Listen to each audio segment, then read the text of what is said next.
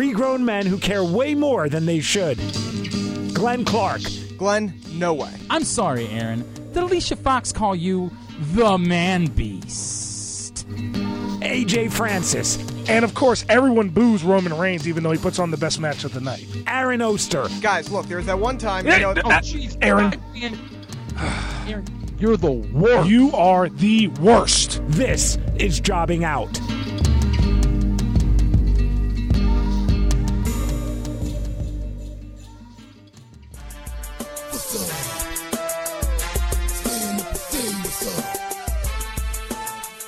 Welcome in. It is episode number one forty-three of Jobbing Out. Glenn Clark, Aaron Oster from the Baltimore Sun and Rolling Stone, and of course... the main event. Man, man, man. Uh, yeah, that's A J Francis, who once again has decided to stop being a bum, to stop suckling off the teat of Lady, Lady Liberty. Lady? Oh, Lady Liberty. I enjoy her work, too. Uh, um, he has decided to go get a job. Get a job! Stay out of Malibu, Lebowski. Get a job. That's what A J Francis did. The audacity, though, of the Redskins to sign you again the week of the A J Francis food drive. That is ridiculous. Yeah, it was it was awkward timing, but it ended up working out um, pretty well because I had luckily I had you guys um, that could cover my ass. Well, what do, what do you mean? What do you mean by you guys? I'm pretty sure Aaron well, has done nothing. Well, Aaron's done nothing. Hey, I I, I volunteered Aaron on Saturday. You told me no on Saturday. To be fair. Oh, you oh you volunteered to get a free ticket to the Penn State football game that you already going to? I'm going anyway. I don't need a free ticket. I know, but um, yeah, uh, it's crazy because now um, the food drive on Saturday, uh, I'm actually going to be able to go see Coach Franklin, and um, on Friday night, so um, there's going to be Penn State people involved too. It, it should be a good event on Saturday. Um, if you're coming to the game Saturday, make sure you bring some cans. It'll be a good time. Um, I'm probably also going to be out there, like, well, I won't be, but I'll have somebody um, going around collecting canned goods at the tailgates. I think that'll be a good move. Oh, so, wow, um, yeah. Yeah, so uh, it'll be a good, it'll be a good time. So, again, that's this Saturday when Maryland plays Penn State in College Park. Make sure that uh, you bring out your canned goods, your non-perishable food items to help Sarah's House, a very cool charity near Fort Meade, and Uh, obviously appreciate everybody who brought him out to the basketball games this week as well. Uh, yep. Just awesome, awesome stuff that uh, A J's been doing. And, of course, doing it at the same time where he's getting ready for a football game on Thanksgiving, which is wild. Um, yeah, I literally don't have Thanksgiving. Like, listen to this schedule, okay? So today is Wednesday. I'm going to driving to see my family right now for, like, an hour, maybe hour and a half. Um, then after that, I'm leaving – Uh, to drive back to D C so I can be in the hotel tonight for because uh, we play tomorrow um, because we have to be treated like giant man children. Right. Um, and um, so uh, I so all day we got meetings until like noon tomorrow. Uh, then I got from like noon to like five. That I I mean at five I have to eat dinner at the hotel, so like I can't even go nowhere. You know what I'm saying? Um, I could leave somewhere for, like, for a few hours, but the hotel's far as hell from every person I know, so that would be pointless. Uh, I'm going to play in the game tomorrow, uh, and then after that, I go in Friday, I got a lift. Saturday, I got a, uh, we got meetings and uh, film and shit, and uh, walkthroughs, and then Sunday is back to regular season program because we play on Thursday. So what you're saying is this is all this is real simple. I mean, you just got you got this taken care of, right? Yeah, it's all it's all easy for sure. Yeah. Well, we're happy for you. Obviously, we're very very happy for you to be back in the fold with the Redskins, and um, obviously a lot for us to cover on this week's show. We've got a kind of neat guest coming up a little bit later on in the show. It's something that I've thought about doing for a while, but uh, my memory was jarred when I saw that Enzo Amore was back at his alma mater recently, hanging out with the uh, Salisbury University football team. Of course, Salisbury University, a Division three school here in Maryland. Um, and his coach, when he played football at Salisbury, is still the same head coach of the football team that brought him back, Coach Sherman Wood. So Coach Wood is going to join us a little bit later on in the show, and we're going to get some backstory on uh, whether or not he had any idea that uh, little... the realest champ in the room was in his. Right, right. You know yeah. what I mean? Like, the this dude, the guy, Eric Arndt, who showed up to play football for him at Salisbury, did he have any clue that guy was going to go on to be, as uh, A J pointed out, the realest champ in the room? How you doing? So we'll talk to the head coach of the Seagulls, Coach Sherman Wood, a little bit later on in the program. Uh, before we dive into what occurred over the course of four nights in Houston, let's find out how our bet went. Our guest picker, I don't think, did very well, Aaron. Uh, but he how- started off like oh and eight, I think. Yeah, that's not great. Yeah, it, it, it was a little bit of a, a rough weekend for uh, one Kevin Kiley. Of course, who you know is Alex Riley, who was our guest picker last week. Uh, A-Rye, of course, it doesn't really matter how he did, because we decided that Uh, this bet was between us. It was not about old A-Rye. So, again, the loser is going to have to perform as Alex Riley in a reshot scene from Netflix's Glow. Now, either there's going to be multiple losers, and uh, the, the whoever came in a tie will also have to perform as Betty Gilpin in the same scene, or our buddy Steve Miggs, who bailed on us last week to do a stupid live day at his radio station, which is like the biggest event of the year. What a dick. Uh, or he will have to play the role of Betty Gilpin. So, Aaron, who is doing what in this reshoot that we're doing of the uh, scene from Netflix's Glow?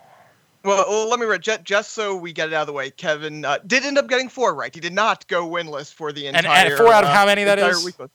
You got four out of thirteen correct. Well, four and nine. That's... Uh, Sounds like a few football teams these days. Well, hey, hey, considering you went oh and eight and then went four and one over the last five, you good know what? Point. That's not too bad. Good point. Not too bad Very there. Good point.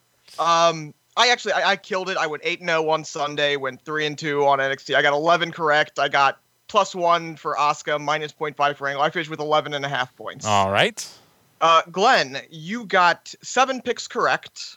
You got a plus one for Asuka. You got minus half for picking Alicia Fox as a sole survivor and minus a half for picking Shane McMahon yeah, as a sole yeah, survivor. Yeah, it didn't go so well. So you finished with uh, seven points. Okay.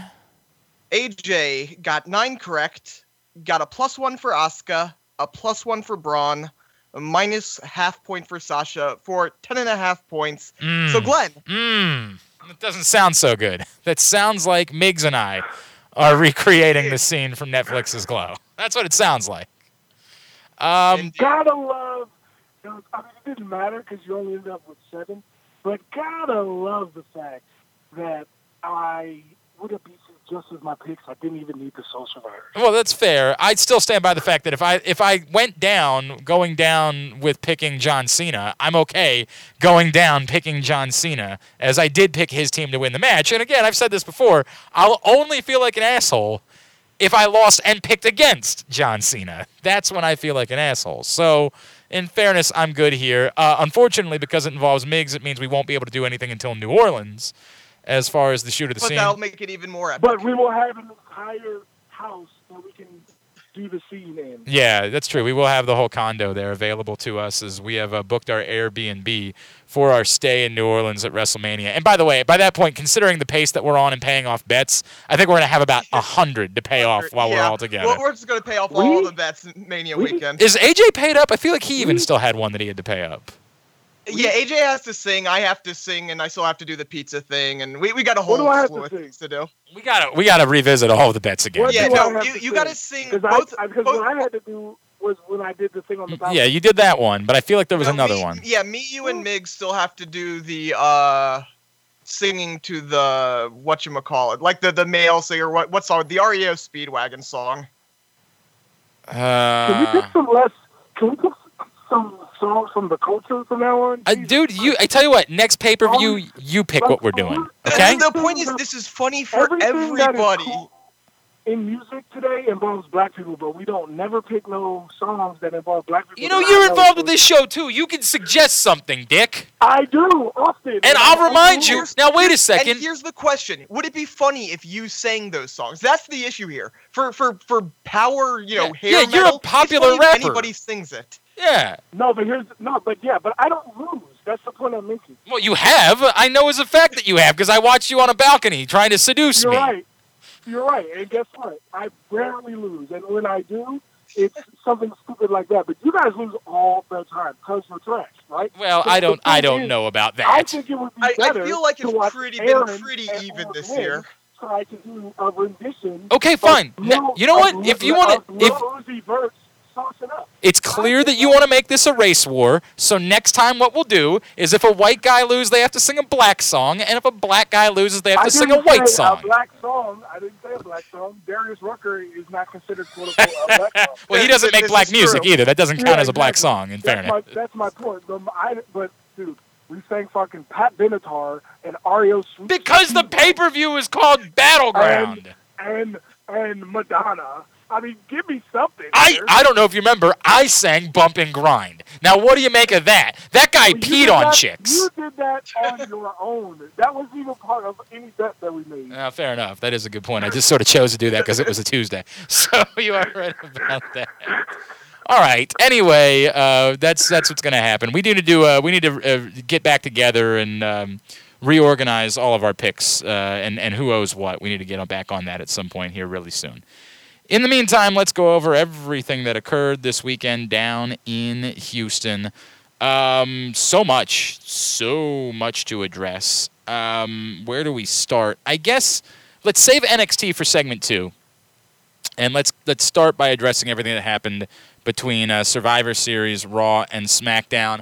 I, I, I guess it's difficult to figure out what matters moving forward. I guess the most meaningful things that occurred over the course of three nights between Sunday and Tuesday are we now have this sort of fraction between Daniel Bryan and Shane McMahon that's not really a fraction, you know, a fracture yet, but it seems to be like setting setting a course for something along those lines. Shane, they, were, they were definitely hinting about it. Right. Shane McMahon wanted to fire uh, Sami Zayn and Kevin Owens. Daniel Bryan didn't. He assumed that Daniel Bryan was going to do that, and Daniel Bryan didn't after... Uh, I am somewhat disappointed.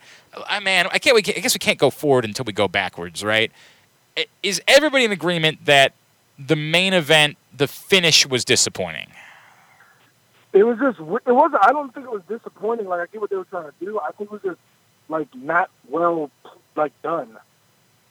Okay. Like, I, it was. I, it was. I like. Like in theory, to have Kurt Angle about to win the match, for Team Raw. Triple H comes in, eliminates Angle because he doesn't want Angle to get any of the glory, and then wins it himself. That makes sense along the their own along their storyline. But like the way it was done, and I like looked back and forth with Braun, and then like nobody. It was just long and drawn out, and nobody really knew what the fuck was going on. It was just it was just too much the way they did it. But like what they attempted to do, I think was was good though. It, it was perfectly logical, but it was just it, it was there. It was like yes, Triple H, you know, screws the guy so he can get the glory. Yeah, we know Triple H wants the glory both off and on the screen, and I just it didn't really do anything for me. Yeah, it, was, it, it didn't was seem like a big fine. moment. Yeah, it was fine. I agree with all that. It just didn't seem like a big moment. And I think the other thing that really kind of jumped out at me is that I, did you, I, I feel as though you could have accomplished something more if you had had someone besides Shane McMahon also eliminated from the SmackDown team at the end, right? Like the idea I, that I think.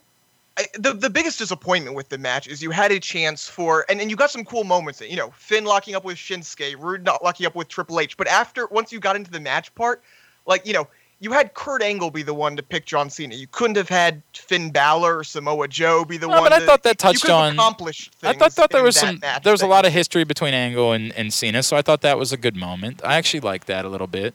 Um, I don't know. It was all fine, and I think that that's what I come back to is that it was all fine. I think there was some disappointment just because you thought it was an opportunity for something huge, and yeah. you, and you didn't get anything that was huge, given all of the major, major stars that were in that match. Instead, you got the closest thing you could get to huge is, I think we've all worked under the assumption the last couple of weeks that we were leading to Triple H and Kurt Angle at WrestleMania, but now you have three different sort of potential opponents for Triple H in, in Jordan and Strowman and Angle, so are, when are you pulling the trigger on them? Are you pulling all the triggers? Like I, it does leave a little bit of that, and I guess that's interesting, but I think it also has to gauge how interested you are in seeing Triple H face Braun Strowman, and I think there'd be a lot of people that would say, mm, not that much. I, I don't I don't think that's what I want Braun Strowman doing, and if that costs the possibility of Braun Strowman doing something else that would be dope, uh, I don't love that. I mean, the one thing you can say that I really like coming out of it is that, you know, in a match with all of these people, the man who was left standing at the end was Braun Strowman. He was, you know, you, you can complain that, you know, maybe Nakamura shouldn't have been the first person eliminated, maybe that you would have liked to see a little bit, but Braun Strowman was the last person, which makes you think they have to have some sort of big plan for him going forward. We don't yeah, know exactly um, what that I'm is, but... Strowman versus Triple H. Okay, but then like, when are you... When you, are you... Could, you could easily get Kurt Angle and Triple H at Royal Rumble. Yeah, I mean, I'd, I'd prefer that. I'd like to, to blow that off early and have Braun in a big... Because right now, unless we assume... Because if, I, we're, I, if we're still assuming Reigns Lesnar, which we should still be assuming right. it, then Braun, what he's doing is a little bit shaky right now. So I'd be okay if you told me that Braun was wrecking Triple H at WrestleMania. I think it's going to be... Like, I, I, I thought it was going to be Kurt Angle and Triple H at Royal Rumble because I always thought it was going to be Kurt Angle and Jason Jordan at WrestleMania. And I still think that is the plan. But I I had no idea that, I mean, Braun Strowman versus Triple H, that sounds dope. You know what I'm saying? Like, that sounds like a match that I would totally like to see because you know Triple H is going to put on a good match with Braun Strowman. Right. He's gonna, even though he's not going to win, well, I won't say that too loud, but even, though, even, though he, even though he's not going to win, I don't think, over Braun Strowman at WrestleMania, like, it would still be a believable match, and because of everything that Triple H has done in his career, and Braun Strowman would get a massive rub from that. Yeah, I, I agree. Um, and I guess if what we're saying is Brock Lesnar is still going to be the champion, and we think he's going to face Roman Reigns, so you can't have Strowman either in a championship match or against Brock Lesnar, so really what else is there that's bigger than that? Then I... I I will probably right. tend to agree with all of those things. I, I guess my disappointment would be, one, I think you could either have Brock Lesnar, Roman Reigns not be for the championship. I get why you want it to be because you're trying to recreate a Roman Reigns moment that you missed out on a few years ago. So I certainly understand why you feel inclined to do it that way. Um, I, yeah, if if that's what all... About, I mean, I mean, it could be Brock Lesnar versus Roman Reigns for the Intercontinental Championship. Um, no. Brock Lesnar is not going for the I C title. It's a big no. Um, but I like where your head's at, pal. So, yeah, I mean, I you're mean, left it with... could be a triple threat. Like, if, if they don't somehow put Braun into the title picture, then yes, Triple H makes sense. Yeah, I'd say it makes sense. I guess the question becomes, are you doing are you doing anything with Triple H and Jason Jordan? Are you doing are you definitely doing Triple H Kurt Angle at the Rumble? Like, you know, there's all of these things that are sort of there on the way over the course of the next few months. But again, all of it's fine. Nothing was necessarily huge. On the SmackDown side, it leads us to this division with Shane McMahon and Daniel Bryan. And again, the question becomes, if that's the route they're going, is it just as simple as, well, Kevin Owens is going to be wrestling on the behalf of of Daniel Bryan, and that's all this is going to be? Or do we need to have the conversation again about whether or not, with Daniel Bryan's contract coming up, W W E is considering the possibility of allowing him to do something? I think those are all conversations that come out of this, because if it's and just... is Daniel Bryan going to be a heel, and how is that going to work? Uh, yeah, that's a, that's a big part of this too, right? Like, really, Daniel Bryan is a heel? Really? Really? Uh... I mean, but he's a, he'll be a heel, but he'll be working with Kevin Owens and Sami Zayn, who are both heels, and they both get cheers. So it's like, doesn't really, like, well, they're just going all in at that point, because it's not like Kevin Owens gets cheered every single time he comes out, as does Sami Zayn. Now, I mean, sometimes people are stupid fans like to be dumb and not cheer for people that they cheered all the time. But um, like, Sami Zayn gets cheered most of the time, and he's still, especially now that he's back with Kevin Owens, he's going to get a lot of cheers. And Daniel Bryan can do that as well, while and they just go all in with each other. Right, and look, they've they've still failed by not changing his music. That's been that's been really detrimental to trying to turn you know the the, the tide on that. When people like something they can sing along to, I mean, it's it's the reason why Bobby Roode, who should absolutely be a heel, can't be a heel at the main level, because we all want to sing along to his perfect music. Um, I, I, I hear you. I hear you. I, I guess I need it flushed out more, because, I again, I thought we were going towards Kevin Owens, Sami Zayn at WrestleMania. I, it, does that change? I don't know, I don't know why. I mean, like, I was yeah, going to say, I I, I, be... I always thought that they'd keep this longer. I, I think that, you know, there is the question that Kevin Owens did leave Sami Zayn in the ring, so is it possible that they I, are starting to pull the trigger on that? I don't think you can have Kevin Owens just and not betray someone for long. I mean, this is his char- his character is he's going to betray you. Can you really go longer than, than seven months without Kevin Owens betraying someone? I just, I, I feel like that's who he is, that he has I mean, to do Wrest- that. WrestleMania is in four months. So Three months. Yeah, you yeah, can go another months. four months from it. So you would, so in that world, he betrays him at WrestleMania? No, or he betrays him at, you know, right before Money in the Bank or something. Like, you can go a little farther than Mania. Okay. I mean, okay, so what are you doing with Sami Zayn then if you're just doing Kevin Owens, Shane McMahon? Well, I, I think the question is, how big is this getting? Is this going to turn, you know, is this, you know, if, if we're assuming that this is Daniel Bryan and he's not only doing the Kevin Owens, Sami Zayn, he's also responsible for the N X T women coming up and wreaking havoc on things, and this is turning into basically a full-fledged civil war. I mean, this could be an eight-man tag or a ten-man tag by the end of it, by the time we get to WrestleMania. This could take a lot of different fluctuations. And, uh, you know, could be interesting. Uh, do you like a ten? I, I don't think that happened. Yeah, I don't, I don't like that at all. WrestleMania is not... I don't think that happened. No, that's bad. But, but my thing is that um, about the women coming up... Well, hang on. I wanted to save that. I'd really like to save that if I could, because I want to talk more N X T later. Okay. Um, I, I, I just... I.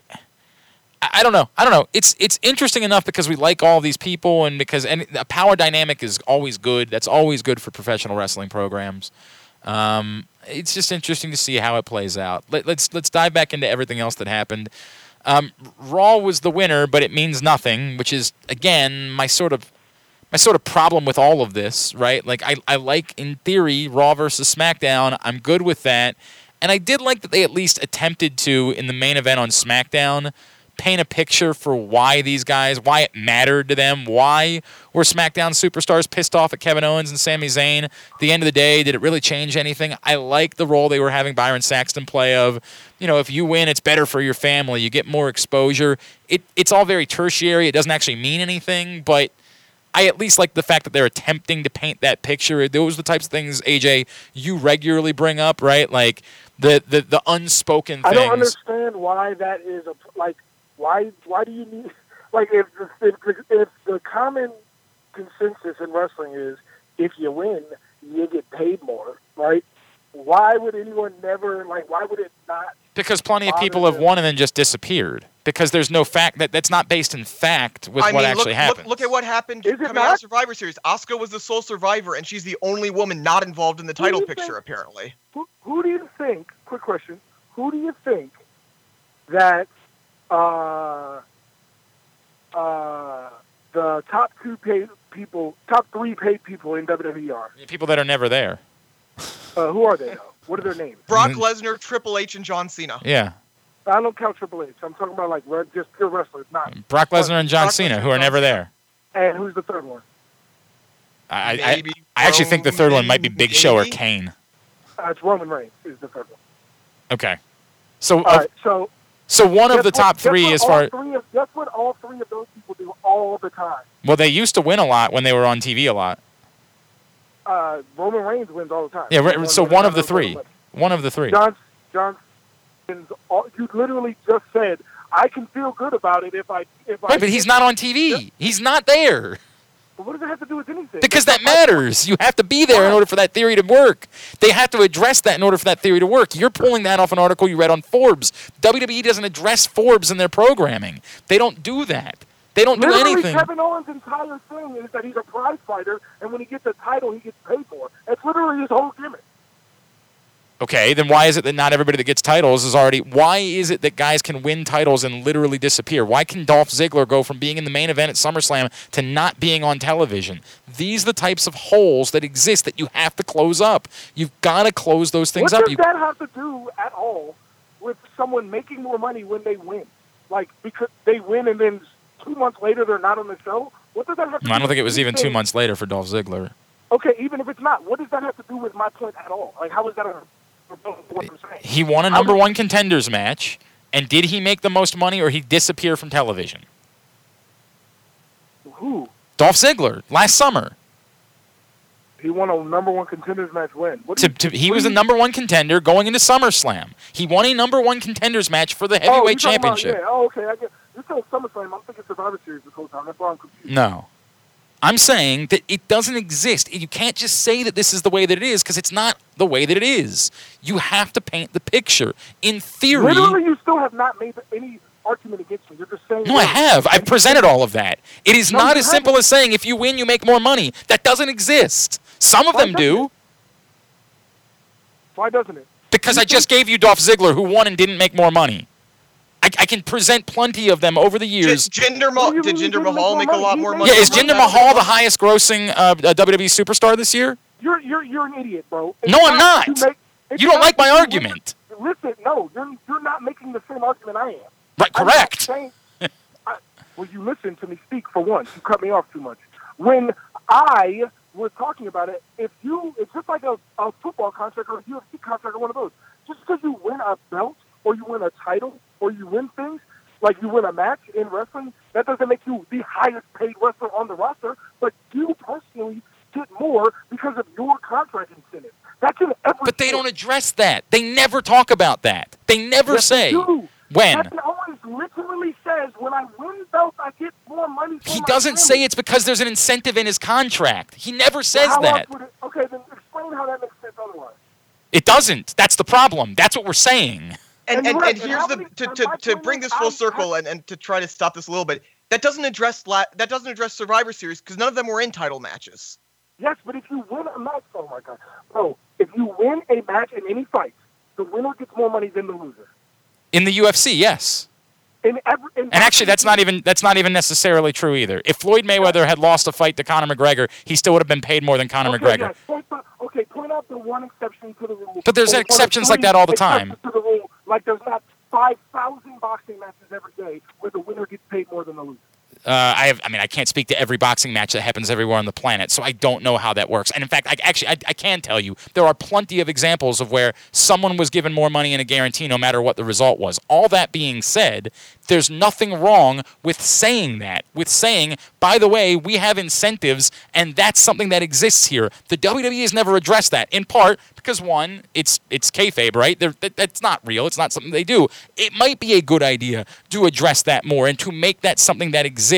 It exists in other places because we know it exists, because the U F C comes out at the end of the night and says, this guy got this much of a bonus because he won that fight. They don't do that in the W W E. So simply saying it exists because I think it exists doesn't work in a scripted program. It's not that I think it exists. Literally characters, including The Rock, including Ric Flair, including Kevin Owens, throughout the years have said that they make more money when they win, or they make more money than other guys because they win. They said it over and over They again. do it vaguely. They don't that. say it specifically about each well, match. They but and sometimes they bring it up for title matches. I've never heard someone say on a random Raw, hey, if I win this undercard match, I'm going to make an extra two, th- two grand.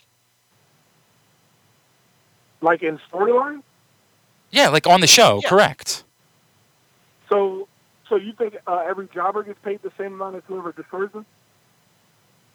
Say what? I, I think that they have they have never addressed that. Say when uh, name a, name a match that we saw from this past week. Let, let's say Alexa versus Charlotte. They never said, "Hey, if Charlotte wins this match, she's going to get paid more." Uh, okay, that's the point. And they and they never and they never told you when Cam Wink got his tenth sack, he got a hundred thousand dollars on a contract bonus until he got his tenth sacks. Right. Like. There are things about everybody's contract. But, but again, the N F L isn't a scripted, uh, to my knowledge, the N F L is not a scripted there. program. That's not, it's a completely different circumstance. You need to get people to buy in that something matters because you've written a script. Why does any of this matter? Why is it that I care about winning? Okay, well, if if if, if I had a one hundred match win bonus, you might want to mention that I'm coming up on my one hundredth match win, and that's why this one matters so much to me. Something along those lines. It's it's very easy to do. You guys are do. fucking nerds. No. You guys are thinking about, like... Like, literally, it's it's supposed to be, your argument is that it's supposed to be, like, it's a fight. These are people fighting. In fights, the winner gets paid more. Yes, but there are plenty of fighters that regularly back out of their fights. There are plenty of fighters that regularly do things that are underhanded. There are plenty of fighters that regularly, sometimes fights yeah. just end without a winner. We, these are the yeah. things that exist. They get intentionally disqualified. Why are they doing that if they're going to lose money if they get intentionally disqualified? Uh, oh, yeah, you're right. Why Why does a football player wear socks that are wrong on the field to lose ten thousand dollars? There's examples from this in all sports. And they get asked about it. Yes. They say, why are you okay with losing all Yeah, it's something that we want to know about. They don't, they don't get asked about it, actually. Well, sometimes we don't find out about it. That's true. They sometimes, don't get asked about Yeah, because sometimes we don't, don't find out about it. Exactly. So, you, so don't tell me that you do. You don't ask them about it because, guess what? They just made a dumb mistake. That happens in pro wrestling, too. That, like, if you're trying to sell this as a storyline, as people talk, like, there are more than enough examples that can clarify any problem that you have with this. They're just choosing to ignore it. No, they're not. They've never talked about incentives once. It's never existed. There has never been anything in storyline about incentives in the W W E. That has not been a thing. So Kevin Owens promos don't exist. What? No, they don't. He never says anything about an incentive. He talks vaguely about getting paid more to win, which is great in theory. Everybody should get paid more if they win, right? Like, hey, we're going to get a better contract next time around if we win this time. He never says a word about, I get an incentive bonus if I win this match, because it would be insane if that was the case, the number of times that Kevin Owens has bailed on a match. It would be insane. Your theory would be bonkers if what he was suggesting was there was an incentive bonus. You sound dumb. No, you are. Do you know how many pro football players get fined tens of thousands of dollars every week because of their cleats and they don't care? Then they don't care about the incentive bonus. If that's what you're saying, remember, what he's saying, again... Kevin Owens, Kevin Owens and Sami Zayn got sent home and probably fined for their actions. That wasn't in storyline. They didn't do that in storyline. My point, my point being that people do these things all the time. If he can, if he can do something dumb in order to get himself sent home and fined in real life, why could the character not also do so in storyline? Then you address it. Because you're you're saying that his his whole motivation is to get more money. So if his whole motivation, if that is a major part of his character, then if that that is, and you know, one of the the cornerstones of his character is he's a prize fighter. He cares about making money. Then he should care if he loses money. It, it, you have sure to go both ways he, on it. He does care when he loses money. Then why does he bail on so many matches? Because sometimes money is not the most important thing. Then he needs to address that. I mean, that's I mean that's human. Every, we're just pretending human nature doesn't exist, but no, okay. No, no, no. I'm not pretending human nature doesn't exist, although the W W E pretends human nature doesn't exist all the time. That's part of the reason why we watch. That we, we throw out some of that stuff. All that being mm-hmm. said, human nature? Yeah. We, we let a guy live in a garbage disposal for three weeks. Yes, we throw out human nature regularly if we watch professional human, wrestling. Human nature and reality are not the same thing, my guy. Okay, uh, fine. There's plenty of examples of this, A J. No, you know, as not a f- the same thing, my guy. You're, so, you're right. They're not the same thing. Correct. There are plenty of things that you wouldn't do. Your human nature wouldn't lead you to do that you do in professional wrestling. Yes, those things exist, but you have to explain them. All of this has to be explained. Again, it's easy to say something like, you want to win because you're a fighter. And vaguely, yes, that works. If you're a fighter, you always want to win. But the problem is there are too many times where somebody prioritizes something else over winning, which you just explained. Explained regarding Kevin Owens, human nature, right? So why did any of these people care about winning their matches this weekend? Why did any of them care about it if ultimately, when it was all said and done, you know, truth be told, there might be something that's better for them? They're not getting anything out of it, really, or this vague thing that you think exists that they've never addressed, this incentive bonus that they have never talked about ever in the history of ever. If that's what they're fighting he's for, just ignored every Kevin Owens. No, he's so never said anything about an incentive bonus, A J. He's it's never, never existed.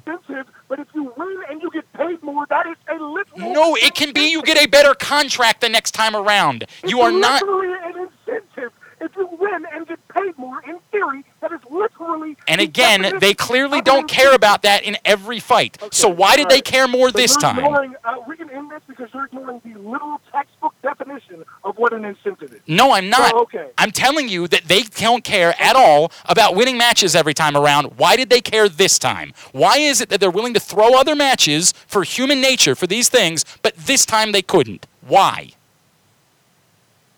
I've already explained myself. So. How? You haven't answered that uh, question. What do you mean? Literally, they get paid more if they win. That but they get paid more to win every match. Why are they willing to throw some matches and not this match? In your theory, they get paid more to win every match. But there are plenty of professional wrestlers that are willing to lose other matches and weren't willing to lose this weekend. Why? Because they didn't want to this time. Is that, that part of a concept? Because that's all we're doing. This is what you're going to come up with. Because, because nothing. What are you talking about? Literally, there's no difference between this. If they wanted to win the match, They tried harder to win the match. You act like people don't quit on their team in football and basketball and every other sport. You act like the guy who boxed, box, um, fuck, what's his name? Uh, the boxer that literally killed the guy with dreads, the heavyweight. Oh, yeah, I don't remember his name. I do remember the story. Yeah, uh, the, the he literally, the guy did not throw a punch in the fight because he was terrified, but he took the fight to take the check. And guess what? He got his ass whooped. He stood no chance. Why would he do that? Why? Well, he did that for money, the same way that James Ellsworth would do it, because some characters do that, because that's the way that it works. Why did they care this time? Why was it different this time? That's the part that you haven't told me yet. Literally, I don't have... I'm telling you why it's... Why it's You've told me, generally speaking, that it gets you more money. Why does it care? Why do you care about that this time when you don't care about that every time? So you literally, you always care about things the exact same amount. All no, but you have to tell me why, A J. That's the point.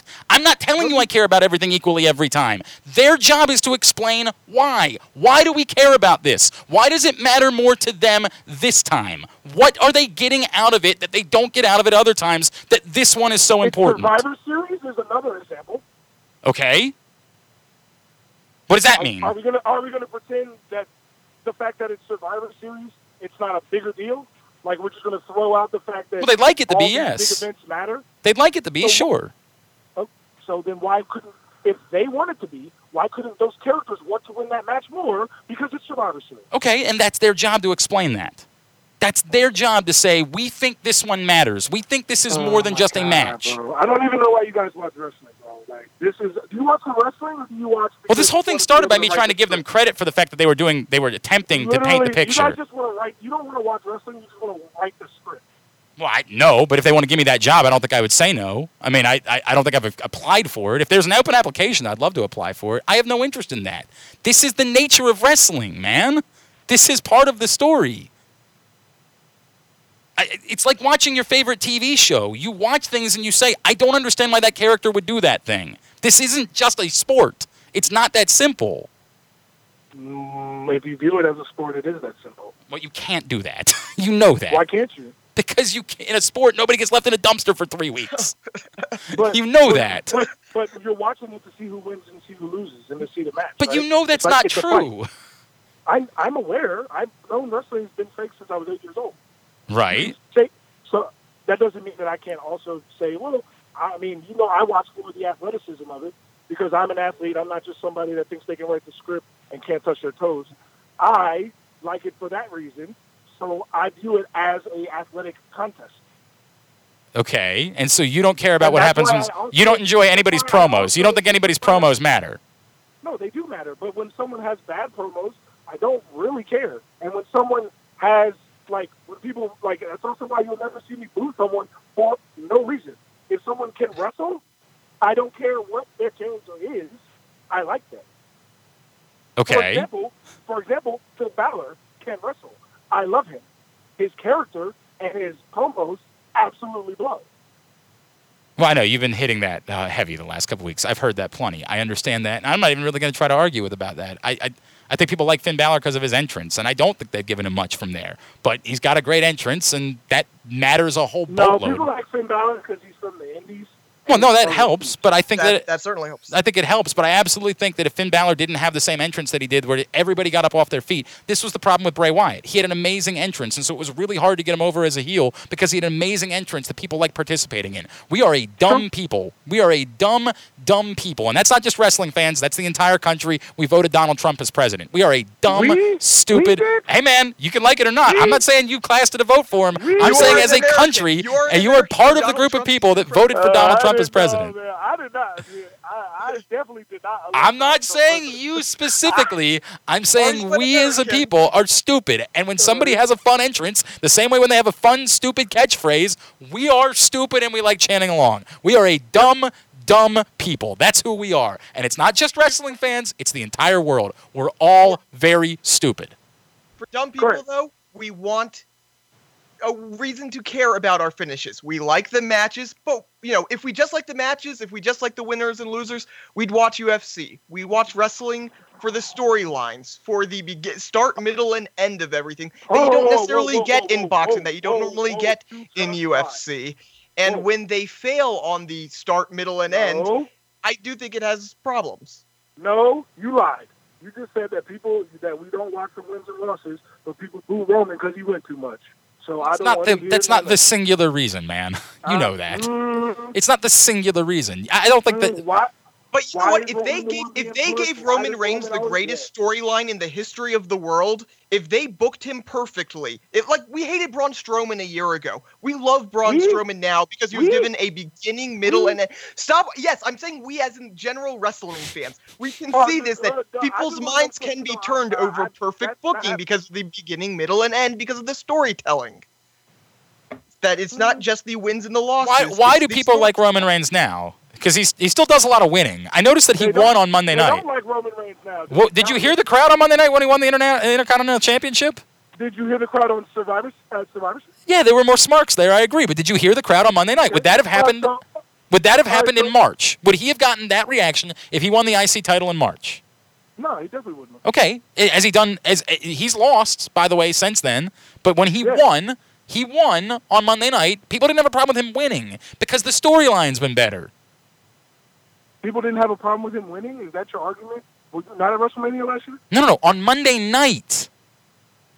I didn't say he got booed Monday night. That's the point. The point is what I'm saying is your argument is that Roman Reigns only got booed because people didn't like how much he won. He won on Monday night. He was winning, and he got a positive reaction.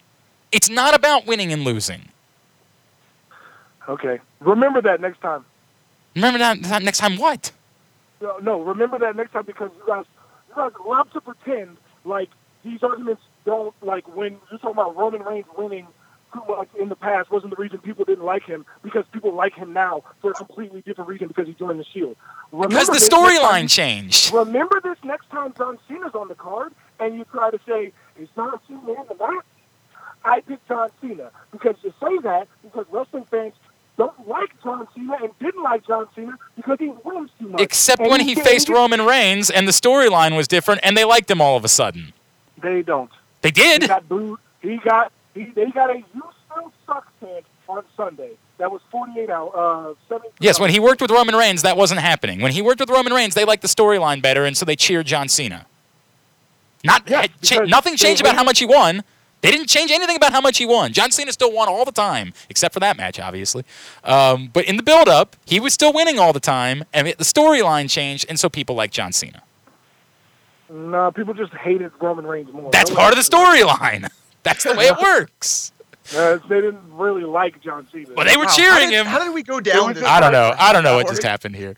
I have no idea what just happened, but this happens regularly on this show, and so I'm used to it by this point. I don't understand. Um, again, all of this is my way of saying it would have been awfully nice if on Monday winning would have mattered. If on something would have happened on Raw that would have made it matter that they won on Sunday night. The other big plot hole that nobody wants to talk about is the fact that Triple H helped Raw win when it seems like his wife wants Shane Mc- or wants Kurt Angle fired.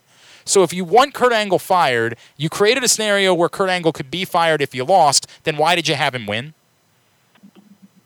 Because they didn't want to lose. Again, you why? wanted him fired. The yeah, motivation you presented was that you wanted to, to fire Kurt Angle. You have the opportunity to fire Kurt Angle just by making sure that you lose. So you also have the opportunity to fire Kurt Angle whenever the fuck you want. But you created a scenario where he had to win or they were going to fire him. You did that. You painted that picture. And in storyline, again, what we know is they want him fired. Stephanie wants him out. But yet, those things don't gel, man. It, isn't that the reason why once you don't see that as the reason why Triple H did what he did at Survivor Series? Because when they, they didn't fire him because, afterwards. No, but I'm saying, well, just because the Kurt Angle didn't really, he can say Kurt Angle wasn't part of the win. Okay, but they didn't fire him. They could have fired him. They didn't. Kurt Angle, or, or, or Triple H was able to control that in the situation that he was in. So you're saying, uh, so you're saying they should have wanted to lose more than they wanted to... Yes, I'm saying that they should have wanted to lose so they could fire Kurt Angle because that's what they wanted. That's the motivation well, that we knew for them. Well, did they say in storyline that they wanted to lose so that Kurt Angle could be fired? They didn't say that they wanted to lose. They said they wanted to fire Kurt Angle. Oh, but now you're saying because they didn't say in the storyline that Sunday when it was tied, they should have wanted to lose, even though they never brought that up in the storyline before. They wanted to fire Kurt Angle. They had a way to fire Kurt Angle. They brought that up plenty in storyline, yes. No, but they, but they didn't say he wanted to. They said they, they wanted to win, though. They said they wanted to fire Kurt Angle if they didn't win, but they won, right? So they that means in order for them to want to fire Kurt Angle more, they should have wanted to lose. But you just told me that they never presented a thing in the storyline when they wanted to lose. Yes, but they did present a thing in the storyline where they wanted to fire Kurt Angle, and they had the opportunity to. Mm-hmm. They wanted to fire Kurt Angle for what reason? Because he allowed the SmackDown to, to in, no, infiltrate no, no, the no, show. No, I mean, they wanted to fire him if what happened? They wanted to fire him. That was the point. Now, they were they going to fire him if they lost, but they wanted to fire him before that. They wanted to fire him after he allowed SmackDown to invade the show. So if they wanted to fire him before that, why didn't they do it then? I, it's a great question. It's a tremendous question, but they presented a scenario where they could. Okay. I, oh, so you can pick and choose when you want to insert things from your mind. No, no, no. I like think that. They're all plot holes. That's the point. That's yeah, the point that, that I'm trying to make. The whole thing's inconsistent. Yes, the whole thing is inconsistent, sure. Which is exactly what I'm trying to say. You nailed it. You nailed it. I appreciate okay. you making my point for me. You it's nailed okay. it. It's completely inconsistent. It doesn't with work. With your mind, yes, it is. No, it's not. Like, explain how it's consistent. Explain how it's consistent. They want the guy fired. They could. They don't. They say, we will if you lose. They want the guy fired, but they don't lose. Now they can't fire they him. But they could still win. What's that? They want to win the match. Because? Because they want to win. But what happened from there? What did they get from that? The one Winning thing that we match. know in storyline that they want is they want to have Kurt Angle fired. They could have done that. They didn't get that. All they had on the other side is they wanted to win a match. Is that the one thing that we know in storyline? Because they were going to fire Kurt Angle if they lost because they wanted to win. They didn't want to be invaded. He allowed them to have the show invaded. Okay, you can say that too, but they wanted to win more than anything else. For what reason? Because they wanted to win. That's it. That's all you got is because they wanted to win. Because they presented an actual thing on the other side. Are people so so now so now people aren't supposed to work to win? I don't think I ever said that. Element storyline? No, no, no. I don't think I've ever said that once. What I'm saying is they presented an actual, tangible thing that they wanted to do otherwise that they had the opportunity to do. If they did not win. They wanted to fire him before they presented that scenario. And they didn't. Correct. It's wildly inconsistent. That was the point. You nailed it. That was the point that we made. It's wildly inconsistent. It's fine. I'm still going to watch wrestling. I did this week. I probably can still watch again. So. What's that? You I don't think I'm gonna. I don't think I'm gonna watch wrestling if I gotta talk to you guys about it. Doesn't make any fucking sense. That's the point. Really, you nailed it. No, you got you it. Guys don't make sense. Why do you watch? You no, no, no. Again, explain to me how it's consistent. It's okay. I'm not telling you it's gonna mean that I'm gonna quit watching said, wrestling. Said, you know how it's consistent? They wanted to win. Then why did they present a scenario where they could get the thing that they wanted by losing? They didn't. Why wouldn't they have presented a scenario where if we win, we get to fire you? We want you fired. They made that clear. They wanted him okay. out. Yes. They wanted him out if he didn't. They said that before they presented the scenario. They wanted him they, out before the scenario was presented. When did they present that? They presented that after it's uh, they got invaded. You mean the same promo she said, if you don't win a Survivor Series, you're fired? No, they played that, presented that after that. I do not believe that's true. They put him on the team that night. They put him on the team that night. Yes. So if if all they wanted was for him to be fired, why did they put him on the team that night? I, it's a great question. Because they wanted to win, and they thought they gave him he gave them a best chance to win. Again, what? There's a wild inconsistency there of wanting him fired and wanting why, him on the team to win. Why did they take Jason Jordan off of the team and put Triple H on if their whole, if the main objective they wanted was to get Kurt Angle fired? It's, it's a great question. It's a tremendous question. No, it's not. Yes, it is. No, you're pretending that the thing they wanted more than anything was Kurt Angle fired. And guess what? They may have wanted Kurt Angle fired, but the thing they wanted more than anything else was to win. Then it's inconsistent. It's wow. so easy. You're you're you're saying literally what I'm saying. You're not hearing no, it. Yes. They're saying, you're saying that most important thing was winning. They presented a scenario where they wanted Kurt Angle fired. The two things couldn't gel together. You couldn't do both things based on the picture that you painted. You did that. Correct. You painted a picture okay. where you wanted Kurt Angle fired and you wanted to win. But if you won, you couldn't fire Kurt Angle. You wanted Kurt Angle fired if he didn't deliver. No, you wanted Kurt Angle fired because he allowed the show to be invaded. But they put him on the match as a, in the match as a chance to deliver. You're saying that, that, that what they were doing was being benevolent? I think what he's saying, he's he's saying that he, basically you guys are, are kind of dancing around, but what he's saying is they don't want to fire Kurt Angle. They, right. They were they say he screwed no, up so no, badly no, that they no, would, no, but they no, don't really want to no. fire him. Because if they really wanted just... to fire him, then he'd be fired by now. Well, that's why it's also inconsistent. They put him in a match right. with his job on the line, and yet they, they could just fire him anyway. They don't want him. Yeah, exactly. Okay, so it's wildly him. inconsistent. No, it's not. It's, it's, they don't want him. They don't want. They don't care if he's the G M. They want him to do a better job as G M. He let them get invaded, so they put him in the match in order to try to make up for that. And they wanted him fired if he didn't make up for that, and they didn't win. But they wanted him but fired before won. that. They wanted him fired before there was a match. Literally the same promo that she said she wanted him fired is the one she put him in the match. Yeah, I, I don't. I don't know if uh, you're right about that one, Glenn. I feel like it's it's. I think it was in promo where no, I'm not an idiot. First, you're gonna. She, she returned. She returned and immediately create, uh, put him in the match. That right, like the correct. But the actual your job is on the line part of this. She laid out the problem. She said we don't like this. This is the issue, and then put his job on the line. Correct. Yeah. All Why not just fire him? Well, that I don't know. Because that's always been the problem with the authority. This is the issue. They have ultimate power. It's wildly inconsistent. So you're saying every boss ever has just immediately fired someone and not given them something that they had to do to make up for something? No, I don't think I said that at all. But that that's the scenario you're playing for Stephanie McMahon. In this situation, because she's Stephanie McMahon, yes. She's supposed to be evil. That's what she does. But she wanted to win. That's why she put Kurt Angle in the match. Okay, so now she doesn't want him fired or what? No, why would she want him fired now? The, so they're all good, right? They're going to be on the same page? Everything's going to be fine? Probably not. But that's the point. That's the issue. You're going to keep doing this thing, and it's fine. I get it. So you're so you're on the same page with everybody you work with as we have this entire conversation? N- no, I don't. But I don't ha- hold that power. I mean, I, I, I can't, I'm, I mean, I don't actually, for the most part, I think I'm on the page, the same page as everybody I work with. So now that I think about it, I can't think of, except Separate, maybe you. Right? Yeah, yeah, maybe you. Uh, that was the point I made. I said, as we have this entire conversation. Well, yeah, but I can't fire you. Nor would I want to, for the record. I like the fact that we disagree. I enjoy that. I think it makes for good banter. No, um, I think that, I think that you guys think way too much about the intricacies of the smallest details.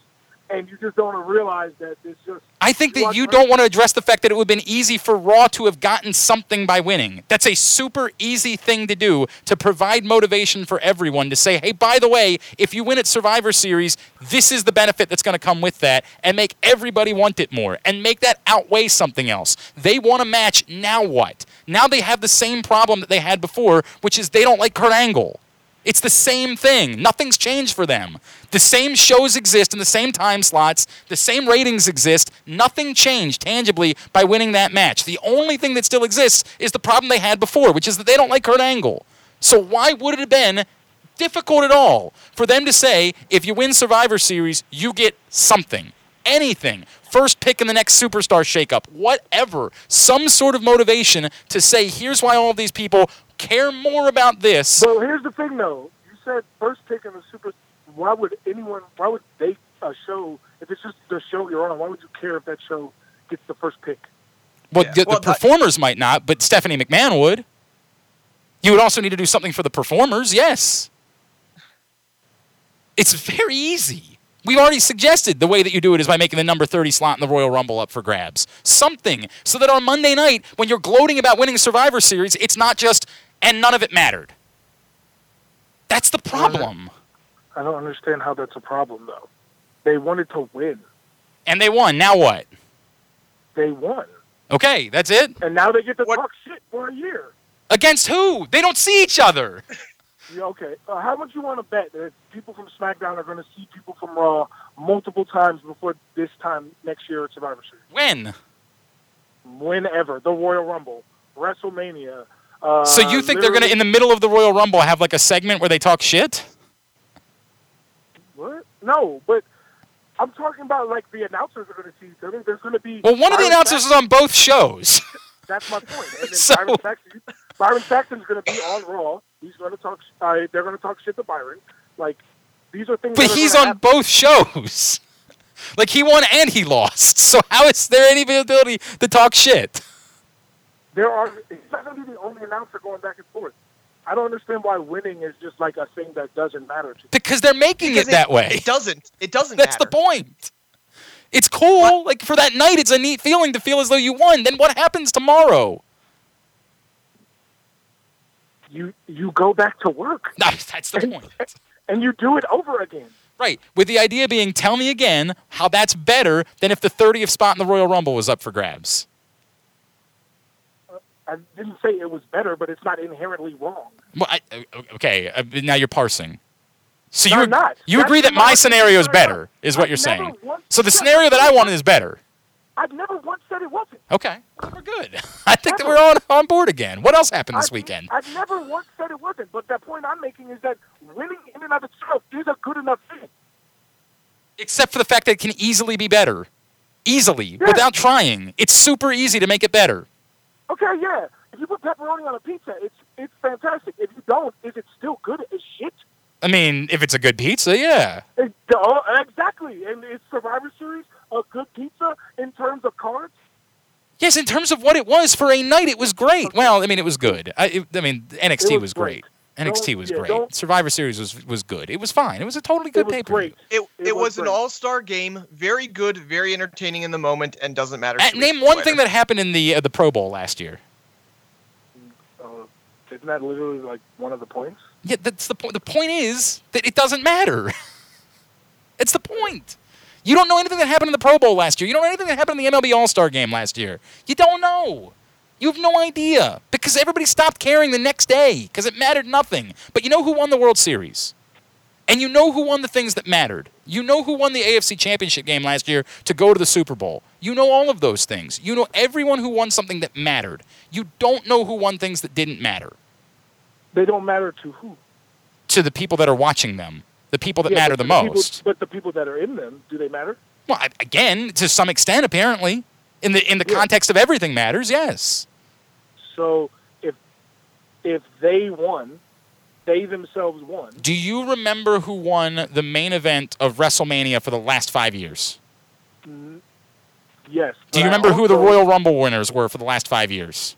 Yes. How much do you remember about Survivor Series for the last five years? Uh, Dolph Ziggler, Sting... Uh, that was three years those... ago. What'd you say? It, the the first example you brought up was something from three years ago, when it did actually matter because they put stakes on the line.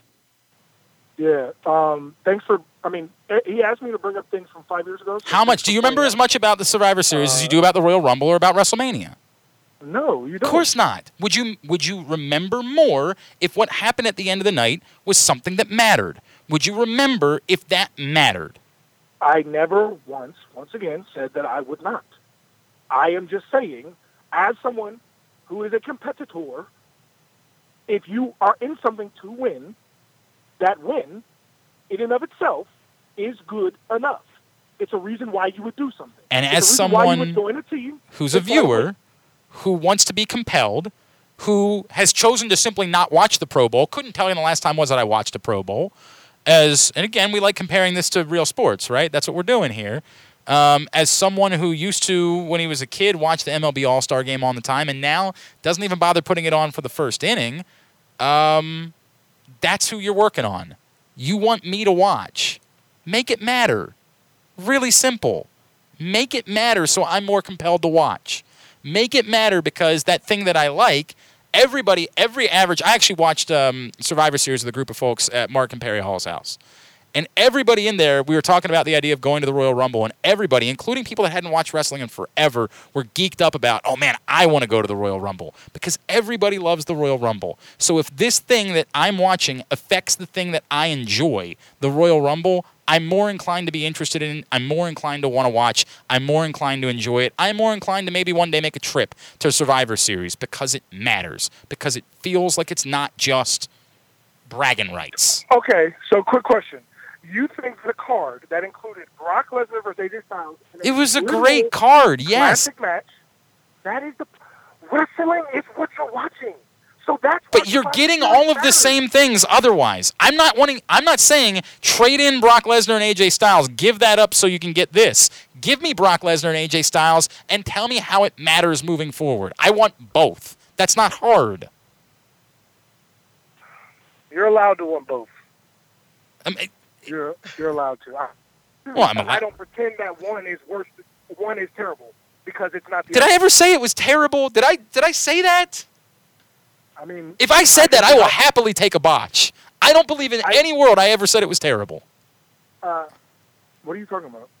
I'm talking about the fact that they didn't give you a story, like a, uh, another thing that made it matter. Yes, you are acting as if you think it's terrible. Did I, I, again, Aaron, I'll leave you to the impartial. Did I suggest in any way that it was terrible? No, I don't. I mean, did I even say I anything that was close so. to terrible? I, I could be wrong. Yeah, I mean, I... I, if if I did, I spoke out of turn. In no world have I suggested it makes it terrible. And in no world do I, I think... Mean, we literally argued about it for thirty which isn't necessarily minutes. Because you and I argue. That's what we do. That's how this show my works. Point being, if you're willing to argue about it for that long, that means you think the difference is that it's terrible. But you think that because my scenario is better, and yet you're still arguing about it. If you didn't think it wasn't terrible...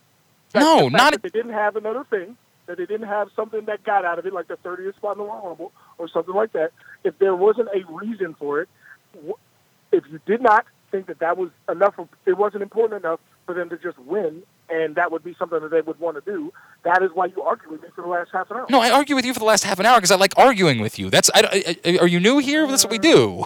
No. We, we like to argue. No. no, because you believed every point that you said. Well, I do, yes, but it doesn't mean that I think it's terrible.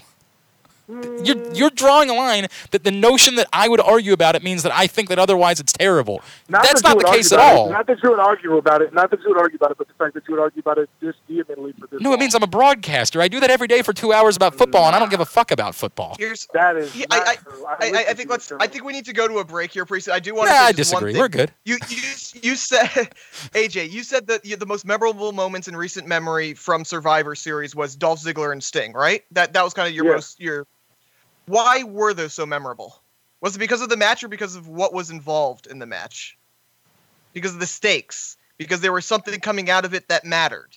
That's why that match was so memorable. That's why that moment was so memorable. No, that match was memorable because Sting helped Dolph Ziggler win. Like I could not. And, give and what happened? What happened with? with but but why was it so important that Dolph Ziggler won? I could not tell you. That's the point. I don't remember. Well, I do think That's it's different that it involves Sting. I, I actually, I mean, it's Sting, Sting doing anything. There were, there were storylines coming off of it. If if Sting if Sting had helped him win, and the next day they just said, eh, doesn't really matter, might not be as memorable. The fact that it became the storyline for the next three months, four months, that Sting came, screwed over Triple H, and helped Dolph Ziggler win, and had pushed the storyline further. That's part of the reason why it's so memorable. Well, again, no, it's not to me. Yeah, I, and I, I, I, I'm actually going to side with A J a little me, because I don't remember any of that. Again, that involves Sting. I mean, Sting showing up mattered just because it was Sting, because okay, we haven't okay, seen Sting in a W W E mattered. ring. It mattered the next. Something from it mattered the next day. Well, I agree. Okay, yes. That is also true. Yeah, I didn't say that that was a bad thing that that happened. I'm just saying that I don't remember what it. What happened after that at all, other than it led to Triple H and Sting's match? All right. Now, but the point is, something from that mattered the, the next day. It, well, nothing from Sunday mattered the next day. Ziggler's arm and pinning uh, Seth Rollins, I believe, correct? Uh, that, that sounds right, but I can't. I can't even swear by that. I look again. I think it's different. I do think it's a different argument because it involves Sting, and Sting showing up anywhere was going to matter. I, I I think that it is a separate argument, but I understand that again. I think you're both dancing all over it. I think we're all there. I think we all just yelled a lot. What else happened this weekend that mattered? Uh, should, should we? No, we're we going to talk N X T for, in the next segment. What? We're going to talk N X T in the next segment. So just knock everything else out. What else do we need to knock out? Uh, that was kind of the most important thing that happened on either Raw or SmackDown the next day. So. Yeah, right. I mean, that we'll we'll get into that. I mean, anything else from? Boy, everything else. I, it was an a, exhibition. A J Brock was dope. Yeah, it was awesome. I, I was concerned at the beginning because it looked like Brock was gassing out early, and then they the next ten minutes were amazing. Right, right. It ended up being tremendous, and when it started, there was this real fear setting in of, oh God, we're doing this again. Like we couldn't have just had Brock do this to Jinder Mahal, but yes, it ended up being tremendous and the best match of the night. Um, and, and I the, don't know if that's true, Glenn. What do you think the best match of the night was? Shield, Shield and New Day. That yeah, was really good. Sure. It was really good. Shield right. versus New Day It was literally amazing. It was really good. You're not lying about that. It was really, actually, really good. Hold on for Brock. a second, guys. I can actually tell you what our listeners think the best match of the night was. All right. Very good. Put up a poll at Jobbing Out Show on Twitter so we can check that out and get results. Look, they were both really good. I'm, I mean, and I'll, I'll just say, you know, that match showed why, you know, we get annoyed that Brock goes away and comes back, but we're always watching when Brock comes back because only Brock can do that. You know, when he started slamming A J out right. of that uh, – Oh, that uh, it was a pretty dope. God. That was a pretty dope sequence. That was a yeah. pretty. Now there was also the part where like everybody that I was watching it was like, I don't understand why he doesn't just bash his head in. Like there was that moment where you're like, yeah, this is cool, but also if this was a legitimate fight, you would just bash the guy's head in, and then and then he did, and then he did, yes, and it was amazing. Yes, there was a little bit of that. All right, I have I have our poll results. All right. Um, I asked our I like to call our listeners jobbers. Yes. I asked all our jobbers what the best match of Survivor Series was. With two percent of the vote, it was comment with other picks. Uh, they literally did not comment, though, so fuck them. Uh, we'll, we'll just say it was Elias Matt Hardy. With five percent of the vote, uh, Usos versus The Bar, which I thought was a live fantastic match. It was good. It was very good. That, that was a solid match. It was very good. Um, that's why I put it on there. I always put my three favorite matches of the night on there, and then I let people pick how they want. Uh, New Day versus Shield came in second with twenty-four percent of the vote. But yes, uh, our listeners believe that uh, Brock Lesnar versus A J Styles with sixty-eight percent of the vote was the best match of the night. And by the way, I have no problem with going either one. I'm not. Th- this is. I don't feel so strongly about yeah. it. They were both very good matches. They were both outstanding, and I enjoyed the them a great where, deal. Where Roman uh, speared, I think it was Kofi, into the back of Big E so, to break up the pin. Was amazing. Yes, it was tremendous. I mean, it was amazing. It was awesome. It was awesome. All right, um, we'll grab a break here. When we come back in, uh, N X T was unreal. It was yes, unreal. It was. And obviously, there were implications that led into Monday and Tuesday night. So we'll discuss all of those next. I'm Glenn. He's Aaron, and he's the main event. A J Francis. This is Jobbing Out. They say you're only as strong as the company you keep. The U S Army keeps you in strong company. If you want to stand out, the Army can give you the training you need. To take advantage of the strong options waiting for you, visit go army dot com. You may qualify for up to a forty thousand dollars signing bonus. Start your future today at w w w dot go army dot com slash football. There's strong, then there's Army Strong, paid for by the United States Army. Velveteen Dream. Hit it.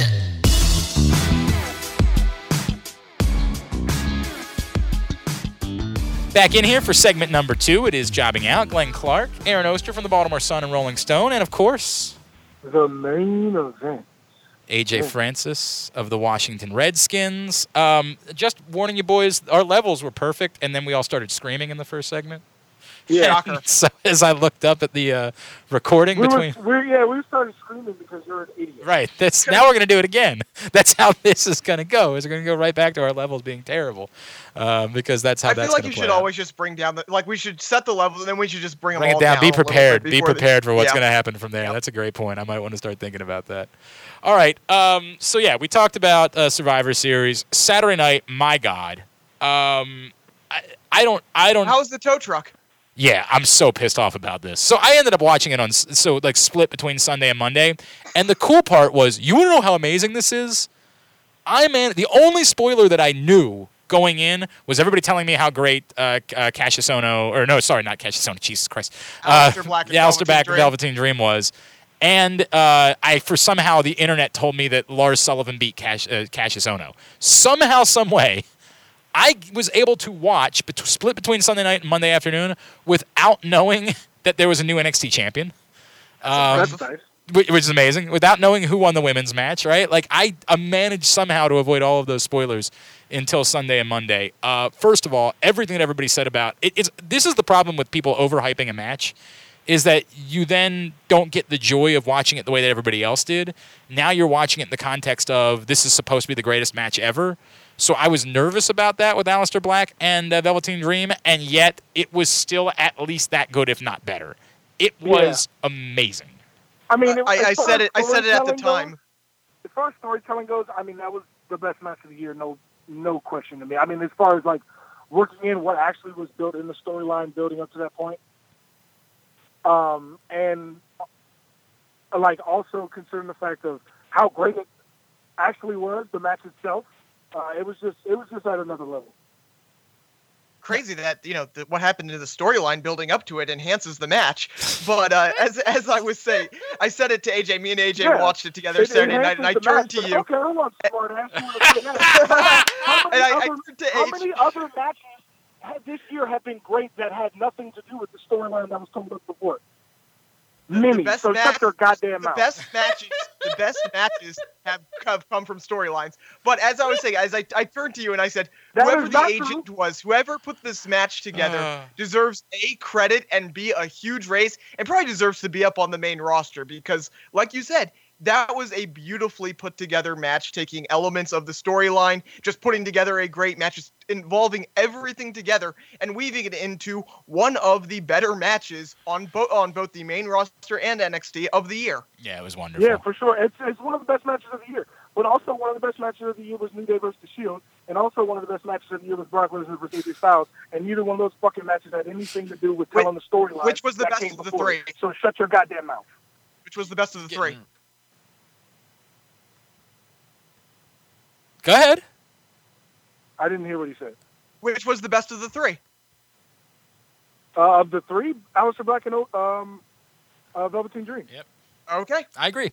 Um, look, uh, there's there's one issue that I think comes out of that for them, which is I don't know how you keep Velveteen Dream heel after what you happened don't. on Saturday night. I, I told Aaron that you don't. I just don't, don't. I don't know how you can. I, I don't think there's any world in which you can keep him heel. You don't. That's my point. There you are worlds you can do is, it, but I there are worlds they don't the want to go down. That, he is the person that's going to be chasing and win the belt from um, uh, Andrade Cien Almas. I don't. Well, I, I think that's Aleister personally. I don't know but. if it's Aleister. I think that there's an Adam Cole factor that we'll have to get to in a second. Well, but um, right now he's a heel, so I'm assuming it's not going to be a yeah, heel. Yeah, but I got another. Qu- but I got a similar question about that. I, we'll get back to that in a second. Um, I I agree. I think that what comes out of this is I, I don't think you can just go back to your same plan for Patrick Clark or for Velveteen Dream. Now, all that being said, I think he can be a face as the Velveteen Dream. I don't think there's any reason why that character can't be a face character. I think it's actually very similar to the New Day in that way, which is like, it, it can be a fun character. I think that's part of the reason why it you, works. You definitely have to tweak it a little bit. Yeah, but, but I don't, yes, there's no world it. where yeah, the Velveteen Dream should be a fun character, right? He's the Velveteen Dream. You should be able to have fun with that. Um, so I think that works. Um, honest to God, I think that of the two of them, Aleister Black makes more sense as a heel. Um, Correct. Than than Velveteen Dream does, um, and I, I think that's the direction yeah, that I would. Yeah, the entrance problem though with him. Yeah, you're right. It's the same problem we talk about with other guys. Is that I mean you can but get no his entrance is definitely more demonic, so it's a lot easier. Right, it's it, demonic, but it's awesome. It's awesome, but it's not sing along awesome, which I think is a completely different yeah, thing. Yeah, that's the difference. You know, I, I think sing-along awesome fucks you. That's why Bobby Roode couldn't stay a, a heel is because it was sing-along. I don't think you can have a sing-along heel. I think you can have, and you can make an argument that it's comparable to Bray Wyatt and the struggles they had where Bray Wyatt wasn't sing-along, although at times it was, as I immediately take that back. He definitely did a lot of sing-along, so never mind. Um, but yeah, I, I think that you can make that entrance work, or you can just get rid of the funky door. I mean, like, you don't have to have the door there. And, and or, yeah, I mean, well, I mean, I think you can, again, it can look demonic with some of that stuff.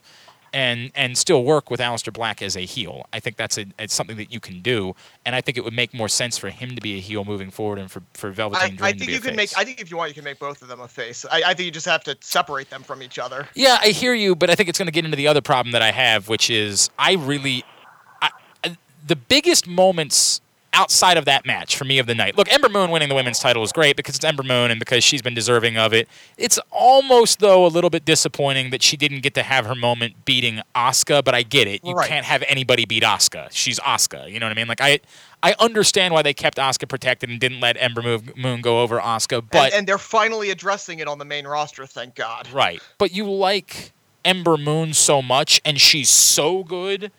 That that was the one disappointing part of the moment to me is that here you have Asuka coming out to present the belt, and it's a reminder that she didn't beat Asuka in order to get it. You know, like I, That was the only part of that that, that was disappointing. Yeah, that, that's what I said right after SummerSlam was my one disappointment was that I thought you could have created Ember, you could have created a moment there, and you don't have that. But I get it. You want Asuka to yeah. be undefeated. You want her to yes. be a buzzsaw, and she's amazing, so I have no problem with that. I think you have an Adam Cole problem, too, because I think coming out of War Games, one of the issues with War Games, and, and by the way, as a match, holy fuck, I don't care at all about War Games. The match was a ten. It was amazing. The work that they did in that thing to make me give a shit about people that I don't give a shit about for the most part, like I, they they killed that match. Slaughtered. Who do you not Who do you not care about? In I that don't match? really care about the Authors of Pain. I really don't, and frankly, I don't really care about Sanity either. And the truth be told, I, I don't think they've done enough to really care about um, you know Cole Riley or Fish yet, like Cole O'Reilly or Fish yet. Like it's. You want to like them because they're the Smarks want to like them because they're indie darlings. But as far as showing up, all they showed up as is a buzzsaw. They showed up as Sanity, and what have I gotten out of Sanity for two years? Eric Young's okay. Killian Dane is weird um, and has had his moments, but all of them have lacked a connection. And part of it is because they fluctuated. Who's a heel, who's a face? Sanity was supposed to be crazy heels, but then suddenly when they faced Authors of Pain, they were faces. But then Authors of Pain got Roderick Strong, who was supposed to be one of the biggest faces of the company uh, during the course of the year. But then that didn't pay off because they backed him out of his big moment. So, like, why do I care about any of these people? What have they done to make me care about one of them more than the other, or to say this is who I'm rooting for in this match? What they instead did, which was wild, was take nine guys who were all kind of tweeners. I mean, I guess, I guess there's no world in which um, Roddy's very clearly a face, but he's but he's tagging with Authors of Pain. So is he clearly a face, or was he clearly a face that now is a tweener? I, I there was just tweeners everywhere in this match, and it, it ended up being fine. I'm not, as it turns out. It worked. Well, the star of the match was War Games, right? They sold War Games more than they sold you want one of these teams to win. They sold, oh my God, the brutality of this match. And holy fuck, it was brutal. It lived up to everything that they painted the match as and why the match was the star of the show, except for one thing. I think Adam Cole stole it.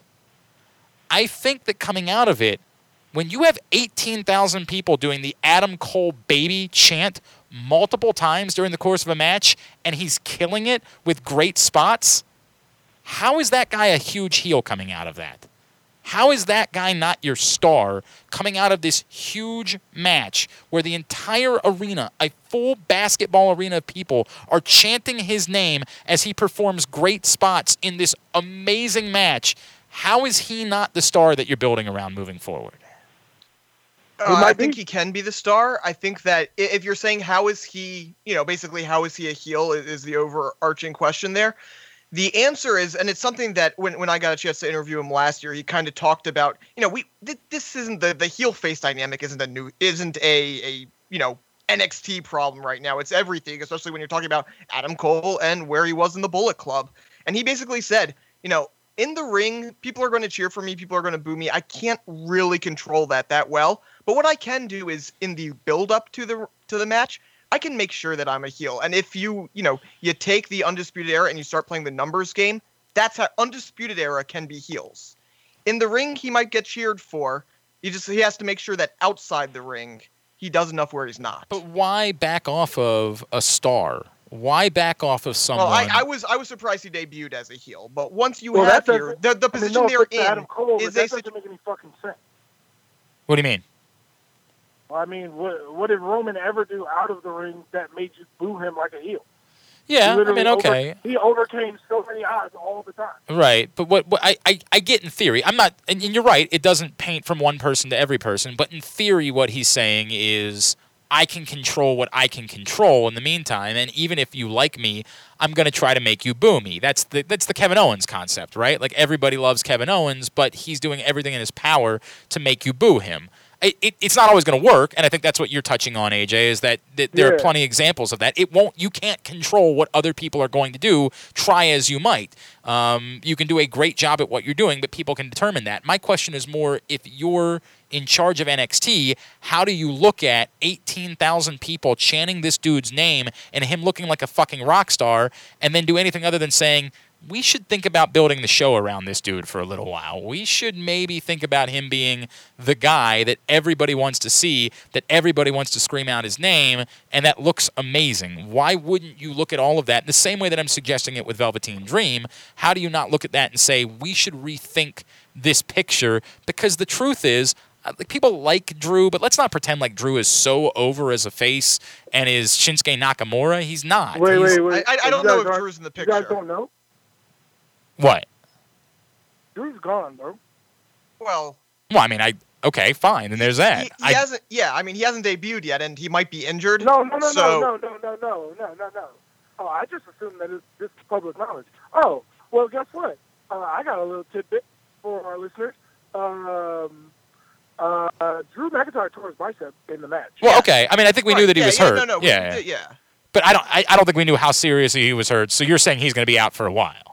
I mean, a torn bicep. Yeah, is, correct. Yeah, yeah. That's is a, a long injury. No, correct. No, you're absolutely right about that. So, so right now, who are your guys?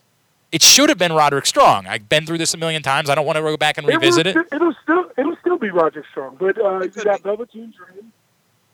You got Aleister. Uh, If you're talking yeah, about the title sure. picture, if with with I'm talking uh, about who is the face that you are building the show around.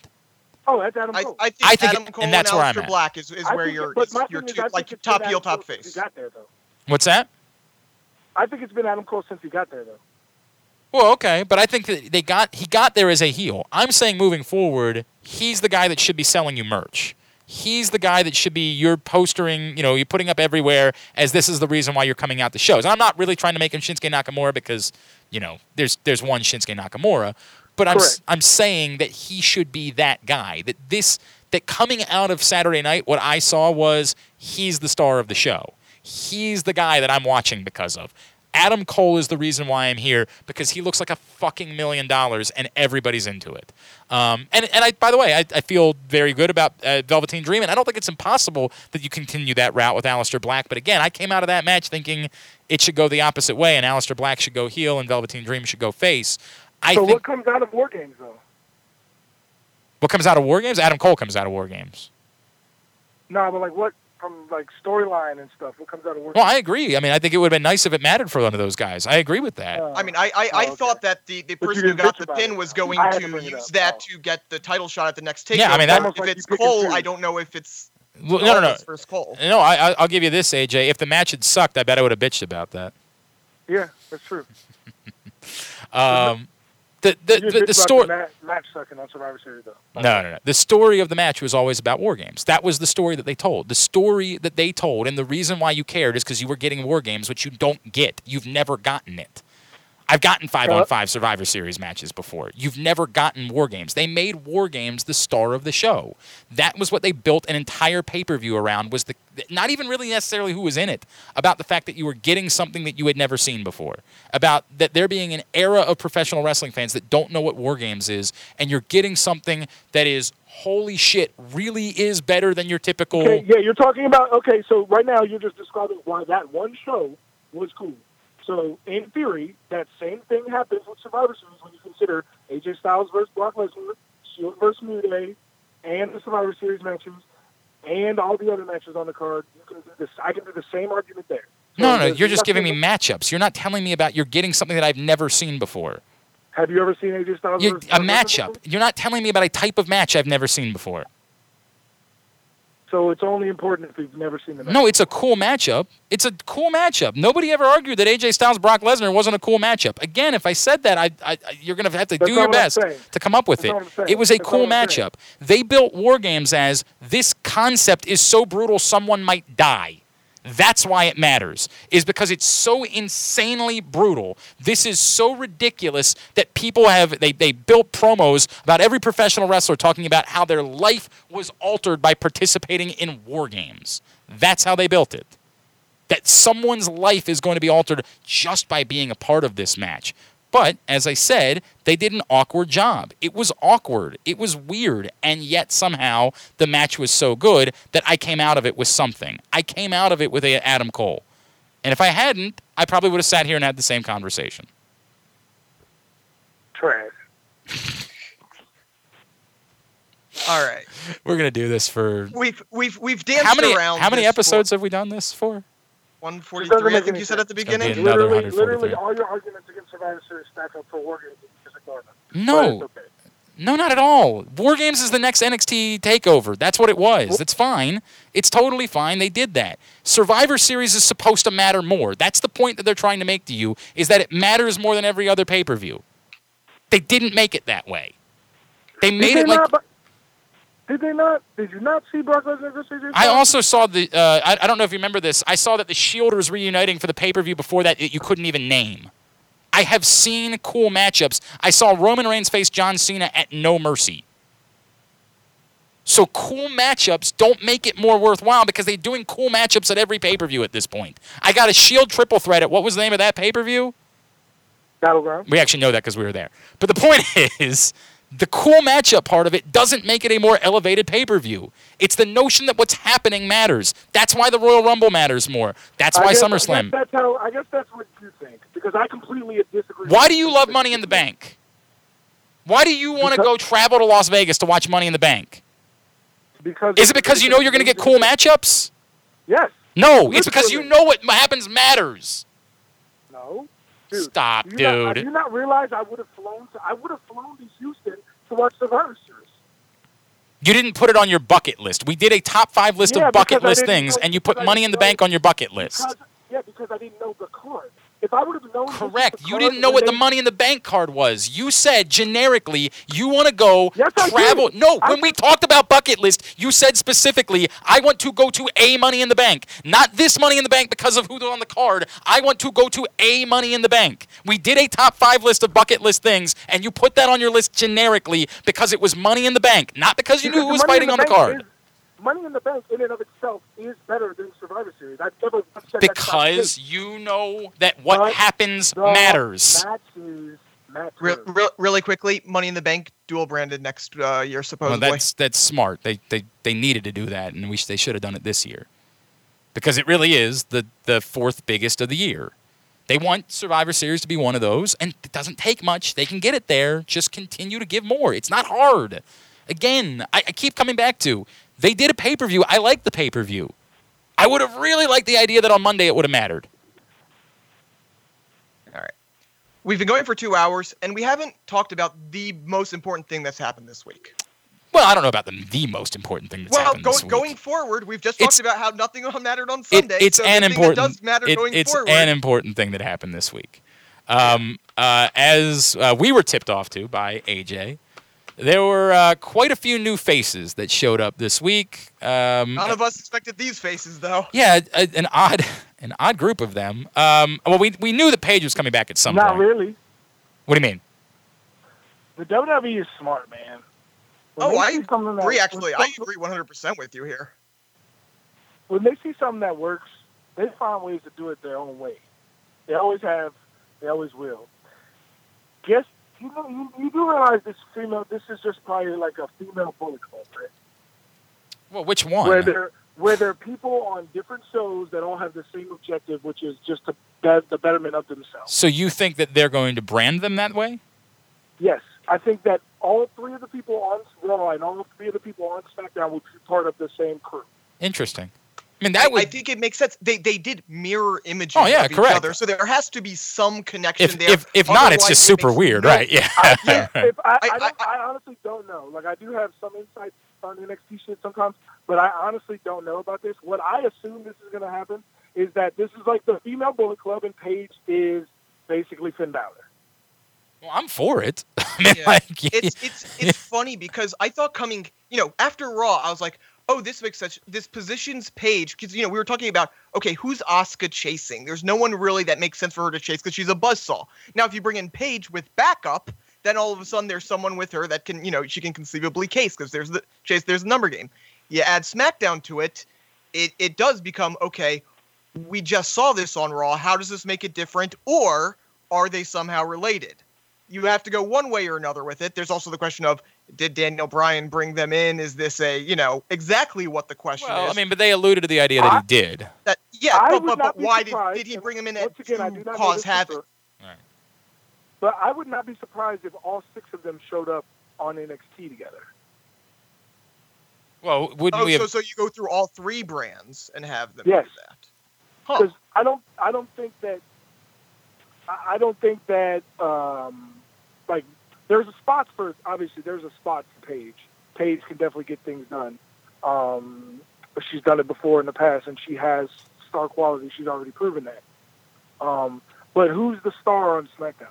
I mean, it would be That's Ruby Riott, question. I guess, but yeah. yeah, yeah Ruby, so Ruby seems like the leader, right. but... The, the, the other two girls, they're going to be involved, but, I mean, they would probably do better if they were also those other minor girls, whoever, whichever they end up picking, go to N X T and wreck shit there, too. I don't disagree with that. Um, it, it would be different. It would be different, but it wouldn't be wrong. Right. I mean, I, I guess you'd have to, to figure out how that works. Like, are all six of them allowed to go to whatever show that they want to go to? You know, and no, I think I think in that instance they wouldn't be a part of N X T. They would just be coming back to fuck people up. Okay, all right. So they'd just be showing up and invading the way that we've seen on yeah. Raw and SmackDown. It's interesting. I mean, it's so, so so they're just agents of chaos, which a right. not a terrible and typically uh, yeah but. yeah it's not bad, and it's typically very good. It's a good wrestling trope. It's typically very good when there's a, a chaos agent involved. Um, I, I'm I'm in favor of it. Um. It, I'm I'm in favor, as I say, of anything that involves women's storylines that are not the championship, because they don't do that enough. They don't do it well enough. They they they screw that up regularly. Um, I think it'd be a kick-ass storyline to have a, a a faction, a dominant faction of women that that just truly didn't give a fuck. Um, I think that would be excellent. Um, you know, I I guess let's just see where it goes. And that's the cool thing about this is that, like, I came out of it interested. I came out of it intrigued. Um, I couldn't tell, however, whether they were, you know, the Monday it was immediately Paige wants to fight uh, Alexa Bliss, wants to become champion, and that's all this is going to be, right, is just the next number one contender for the championship who happens to have two henchmen, or if there was something that, that was more significant from there. So, um... It's a lot of options. A lot of options for where you want to go with this direction. But I'm good with all that. I think the other thing that, that makes sense Paige is... Paige also didn't get the pop that I thought she would. No. Um, she well, she got it for a moment, right? She like, got... Yeah. I mean, part of it, it's been eighteen months. Yeah, it's like, been a while. It's been a long time. Um, yeah. I, I don't know. And I think there were also people that were kind of confused. I think it would have been a better... I think the pop would have been bigger if Alexa Bliss had come out and said, I've run through all of you. There's no one else who I need to face. And then there had been Kurt Angle saying, well, there's one, and then it introduced Paige. Like, I think that would have... But then that introduces her as a face. Correct. That's the problem. I didn't want to do that. Exactly right. So I think that would have generated more of the pop that A J was talking about. I'd have done it that way. But, yeah, I think that they were purposely trying to do it in a way that introduced Paige as a heel, and so um, it works out. I'm fascinated by it. I'm I'm all in. I'm all in. I think it's awesome. Um You guys did see who the sixth, because A J did tell us there were six N X T people coming up. You guys did see who the sixth was, right? No, I didn't see. Uh, on two oh five Live, they aired a promo for Hideo Itami. Oh, okay. All right. Cool. Cool. That makes sense. That makes sense. Very good. All right. Um, I, have we handled everything other than uh, we need to scream at each other more, obviously? But have we handled everything yeah. that uh, that we needed to handle from from the past few uh, days? Never again a five-man booth. Never again. Yeah, that was literally really convoluted. That was that was Awful. tough. That was Awful. that was tough. Um, I I get that they're in this awkward spot because Corey Graves is working both shows, but just have I don't know. I don't know. You just have, have them to switch in and out for every match. Yeah, like, something like that. You're gonna have to figure something out because I'm with you. It was too much. It was entirely too much. All right, good deal. We'll grab a break. When we come back in, cool story. Sherman Wood is the football coach at Salisbury University. He happened to coach one Enzo Amore, who I know is a fact. I have it on reliable sources. Certified G and bona fide stud. You can't teach that. We're going to talk to him about whether or not he knew he had that on his hands when uh, he was uh, coaching Enzo back in the day uh, when he was called Eric Arndt, his name. So we'll deal with that next. I'm Glenn, and he's Aaron, and he's... The main event. A J Francis, this is Jobbing Out. Everyone knows that Full Circle Tire and Auto in Abingdon, that's where I take my vehicle whenever I have any issue whatsoever. And that's because there's a Full Circle difference. They understand my vehicle is my life, and they know they need to get it taken care of in a timely manner and work with me to make arrangements. In fact, the most recent time that I took my vehicle to Full Circle Tire and Auto, Dave, he simply gave me a ride home personally after I dropped my car off there. That's the difference they make at Full Circle Tire and Auto. You can stop in and see them, thirteen oh four Governor's Court, store at Unit one ten in Abingdon. Give them a call, four one zero, six seven six, two two seven seven. That's four one zero, six seven six, C A R S, or find them on the web, full circle time and auto dot com.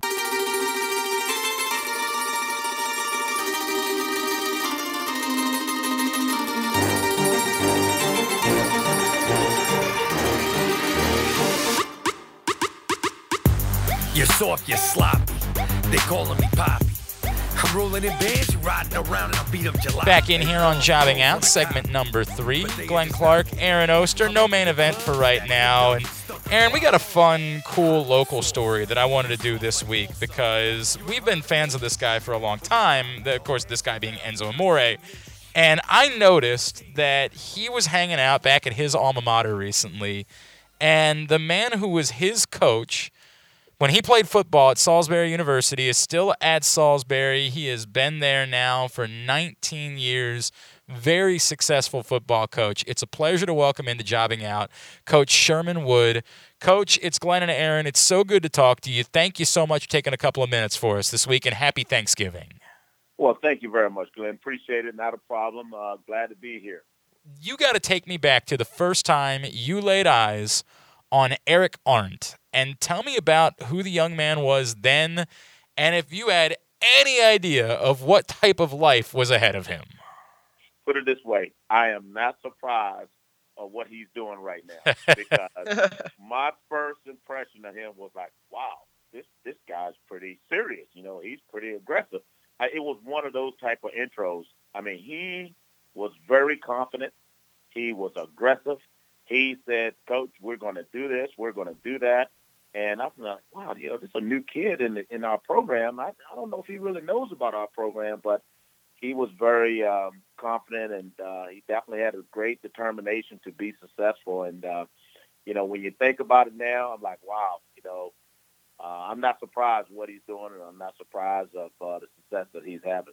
Wow. Uh, can you take me back to who he was as a football player? Like, I, you know, we know, of course, Enzo Amore, the larger-than-life personality and successful professional wrestler, but who was Eric Arndt, the football player? He was not scared, number one.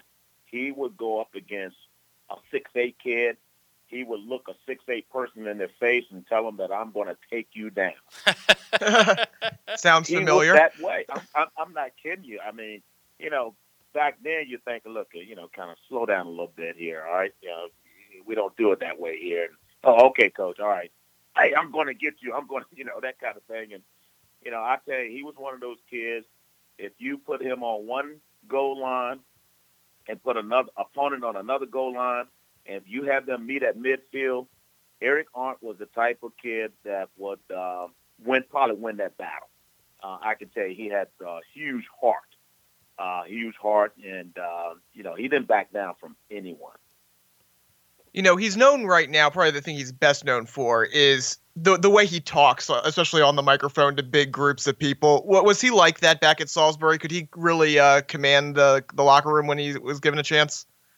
When he spoke, everyone listened. When he spoke, everyone listened, no doubt about it, and uh He, uh, I'm telling you, it's so it's so strange. This was definitely made for him. You know, what he's doing now was definitely made for him. Uh, but I tell you what, he, he wasn't a bad football player either. You know, so he he, he did did some pretty good things for us. I mean, uh, his last year, I believe, he had fifty tackles and wow. had a couple sacks and interception. And you know, he was um, you know he wasn't one of those guys that just was on the team. He made an impact on our team. He is Coach Sherman Wood from Salisbury University. He joins us here on Jobbing Out as we're discussing the uh, cruiserweight champion, Enzo Amore, who played for Coach Wood with the Seagulls. Um, uh, Coach, you know, one of the things that, that sometimes rubs people the wrong way, and we've heard stories about people maybe taken aback by how abrasive uh, Enzo is when he's around, that sometimes he doesn't know when to shut off uh, the, the character and sort of become Eric again. Did you deal with any of that when you were coaching him at Salisbury? Yeah, well, you know, he is – he's one of those Doctor Jekyll, Mister Hyde, okay? Hmm. I mean, he would uh, – you know, it, it was about competition. When he was involved with competition, he was competitive. When he was off the field, you could have a, a nice conversation with him, and he really cared about a lot of people. He really cared. He looked after his teammates. He looked after anyone who was associated with the team. Uh, I do recall the time when there was uh, a young man just talking about the team or uh, being aggressive to one of the players, and sure enough, um, Eric stepped in, in the middle, said, "Hey, don't talk to my don't talk to my player like that, and if you do, I'm gonna knock your socks off." You know, that kind of thing. uh, But but he cared. He really was a he, you know caring person. At the same time, he really cared about people, and especially folks who who did the same things that he did, who who you know worked hard and, and grinded out. You know, he appreciated uh, those kids who being a part of that that situation. You know, you, you talked about his skill set, and you're not surprised that he got into wrestling. But at the time, was he ever talking about wrestling at all? Was he ever going into characters on the field, or or even just talking about what he saw in wrestling the night before, anything like that? I, I do recall a couple times he mentioned about boxing. Huh. I, I do remember that. You know, he he talked about boxing, and uh, you know, I just thought, okay, well, you know, he wants to just get uh, everything out, I guess, in the ring. But uh, you know, it. It, it, it, it definitely something that uh, he thought about, no doubt about it. Uh, I know he did some other things, and uh, he tried. You know, he tried. He got his degree in journalism, and he tried to do the nice things like everyone else when they get their degree and go move on to another job and so forth. But uh, I don't, you know, if he would have just had some nine to five office job, he probably would be very, very miserable. And uh, he He couldn't stay still, no doubt about it. I mean, even graduation, when he walked across the stage, everyone knew that uh, he was walking across the stage, and uh, he was just that type of kid. And uh, but at the same time, he was he, he was uh, a very caring person, no doubt about it. That's cool. That's really cool to hear, uh, Coach. You know, we saw these pictures that he posted of uh, being back with you guys the last couple of weeks and hanging out again. Um, What what does it mean? You know, look, Salisbury has had uh, Dan Quinn, the coach of the Falcons, right, as a Salisbury alum. It's not as if there have not been successful, you know, um, football players come out come out of Salisbury. But what does it mean to you, to the program, and what did it mean to the players in particular to have someone back around and hanging out with you guys and and remembering where he came from, the way that Enzo was recently? The first meeting that we have Uh, with our football team each year. Uh, there's in our first paragraph is that this program is a tough, um, tough program. And by the time you're done with our program, we believe that you're going to be in a leadership position. Uh, and, and it's definitely, uh, it's a roller coaster. You know, it's, it's not an easy situation, but we prepare our guys for success. We prepare for them to be leaders uh, in life. Yeah, so... You know, when he when he grasped that, he knew what uh, you know what we're all about. Uh, he you know he walked that fine line, and uh, but at the same time, he he definitely uh, took it by the hand and and uh, you know made sure those things was uh, was going to happen. He was a great uh, a great speaker. Uh, he had an opportunity to speak to our team, and a lot of the things he talked about was perseverance. Uh, that is not going to be easy. You know, things are going to be tough. You know, he provided some examples of how he got into the uh, professional wrestling scene uh, and, and how tough it was. You know, there was a time before we uh, had our locker room in the stadium, we used to walk to the stadium. And he talked about that, walk underneath the tunnel. And, you know, at one time it was uh, a grind, but he said, hey, you know, now he understands that uh, sometimes you have to go through those things to, uh, you know, to be successful. But he's uh, – You know, from the heart, he told our kids, you know, it's not going to be easy, but he always said, never quit, never quit. And that was the message he relayed to our guys. Did uh, did a good chunk of your players know who he was? Do do you have a lot of wrestling fans on your team, and, and how did they react when uh, he came to came to visit you guys?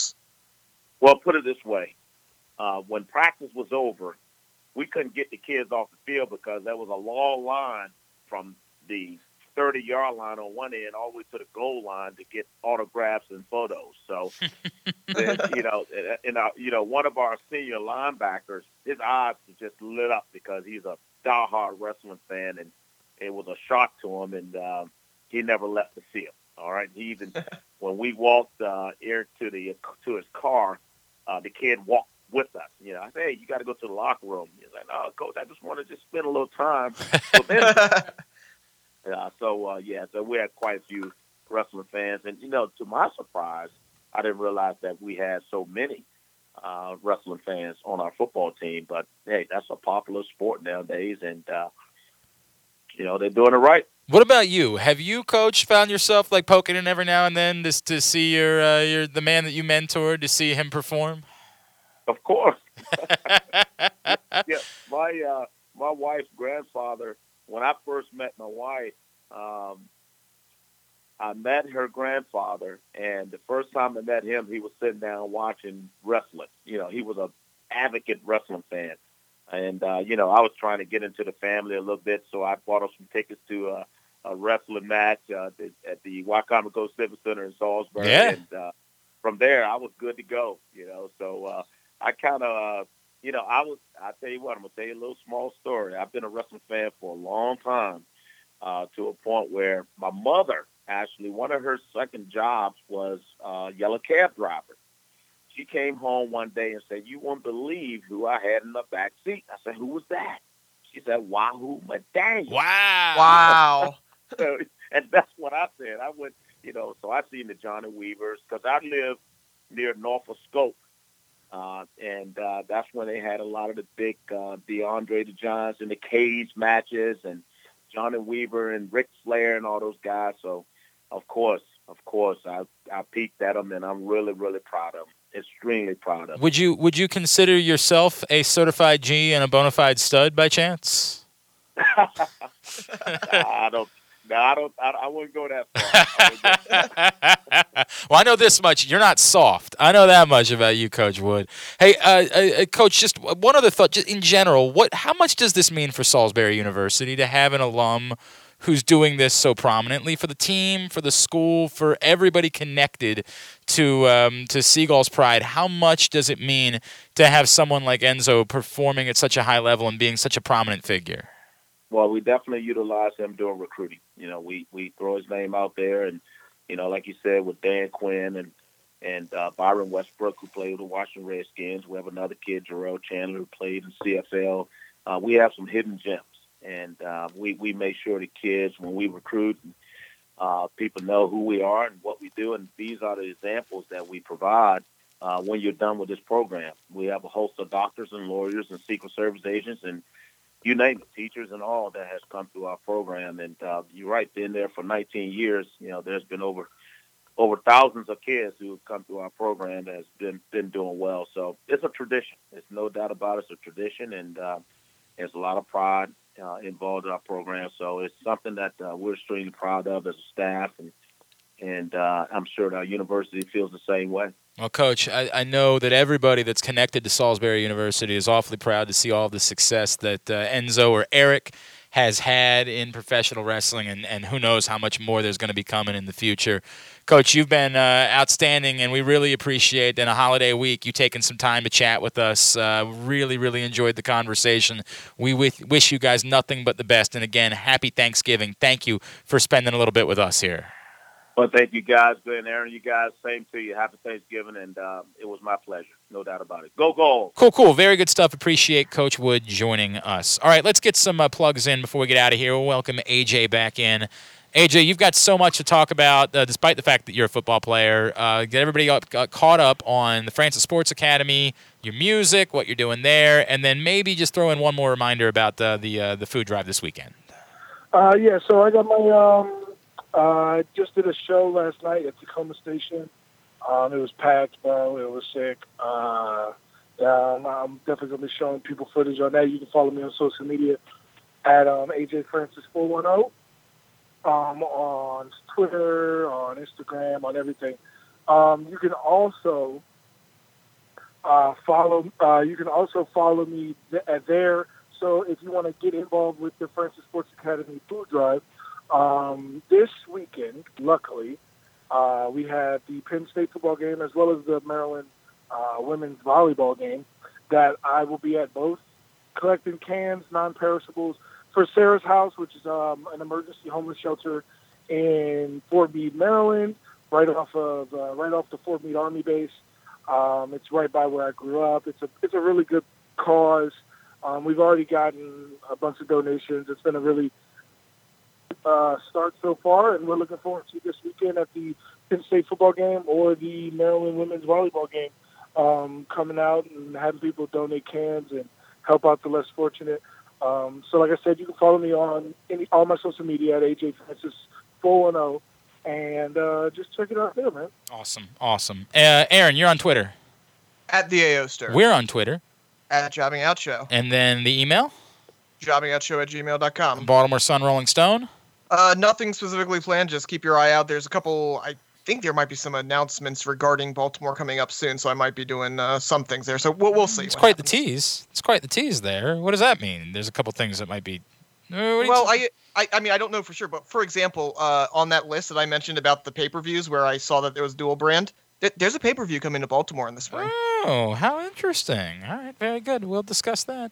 What uh, pay-per-view is that? It's not one of the big ones. Uh, it's it's uh, Payback. Oh, well, okay. Still, it's pay-per-view. I, I enjoy pay-per-view. Or Backlash. One, one of yeah, those Pay Backlash. That's my favorite one. That's my favorite one. All right, good deal. Um, I'm on Twitter at Glenn Clark Radio. Glenn Clark Radio dot com is the website. Thanks again to Coach Sherman Wood, uh, for Aaron Oster, and for the main event. Oh, man, A J Francis of the Washington Redskins. I'm Glenn. This has been Jobbing Out.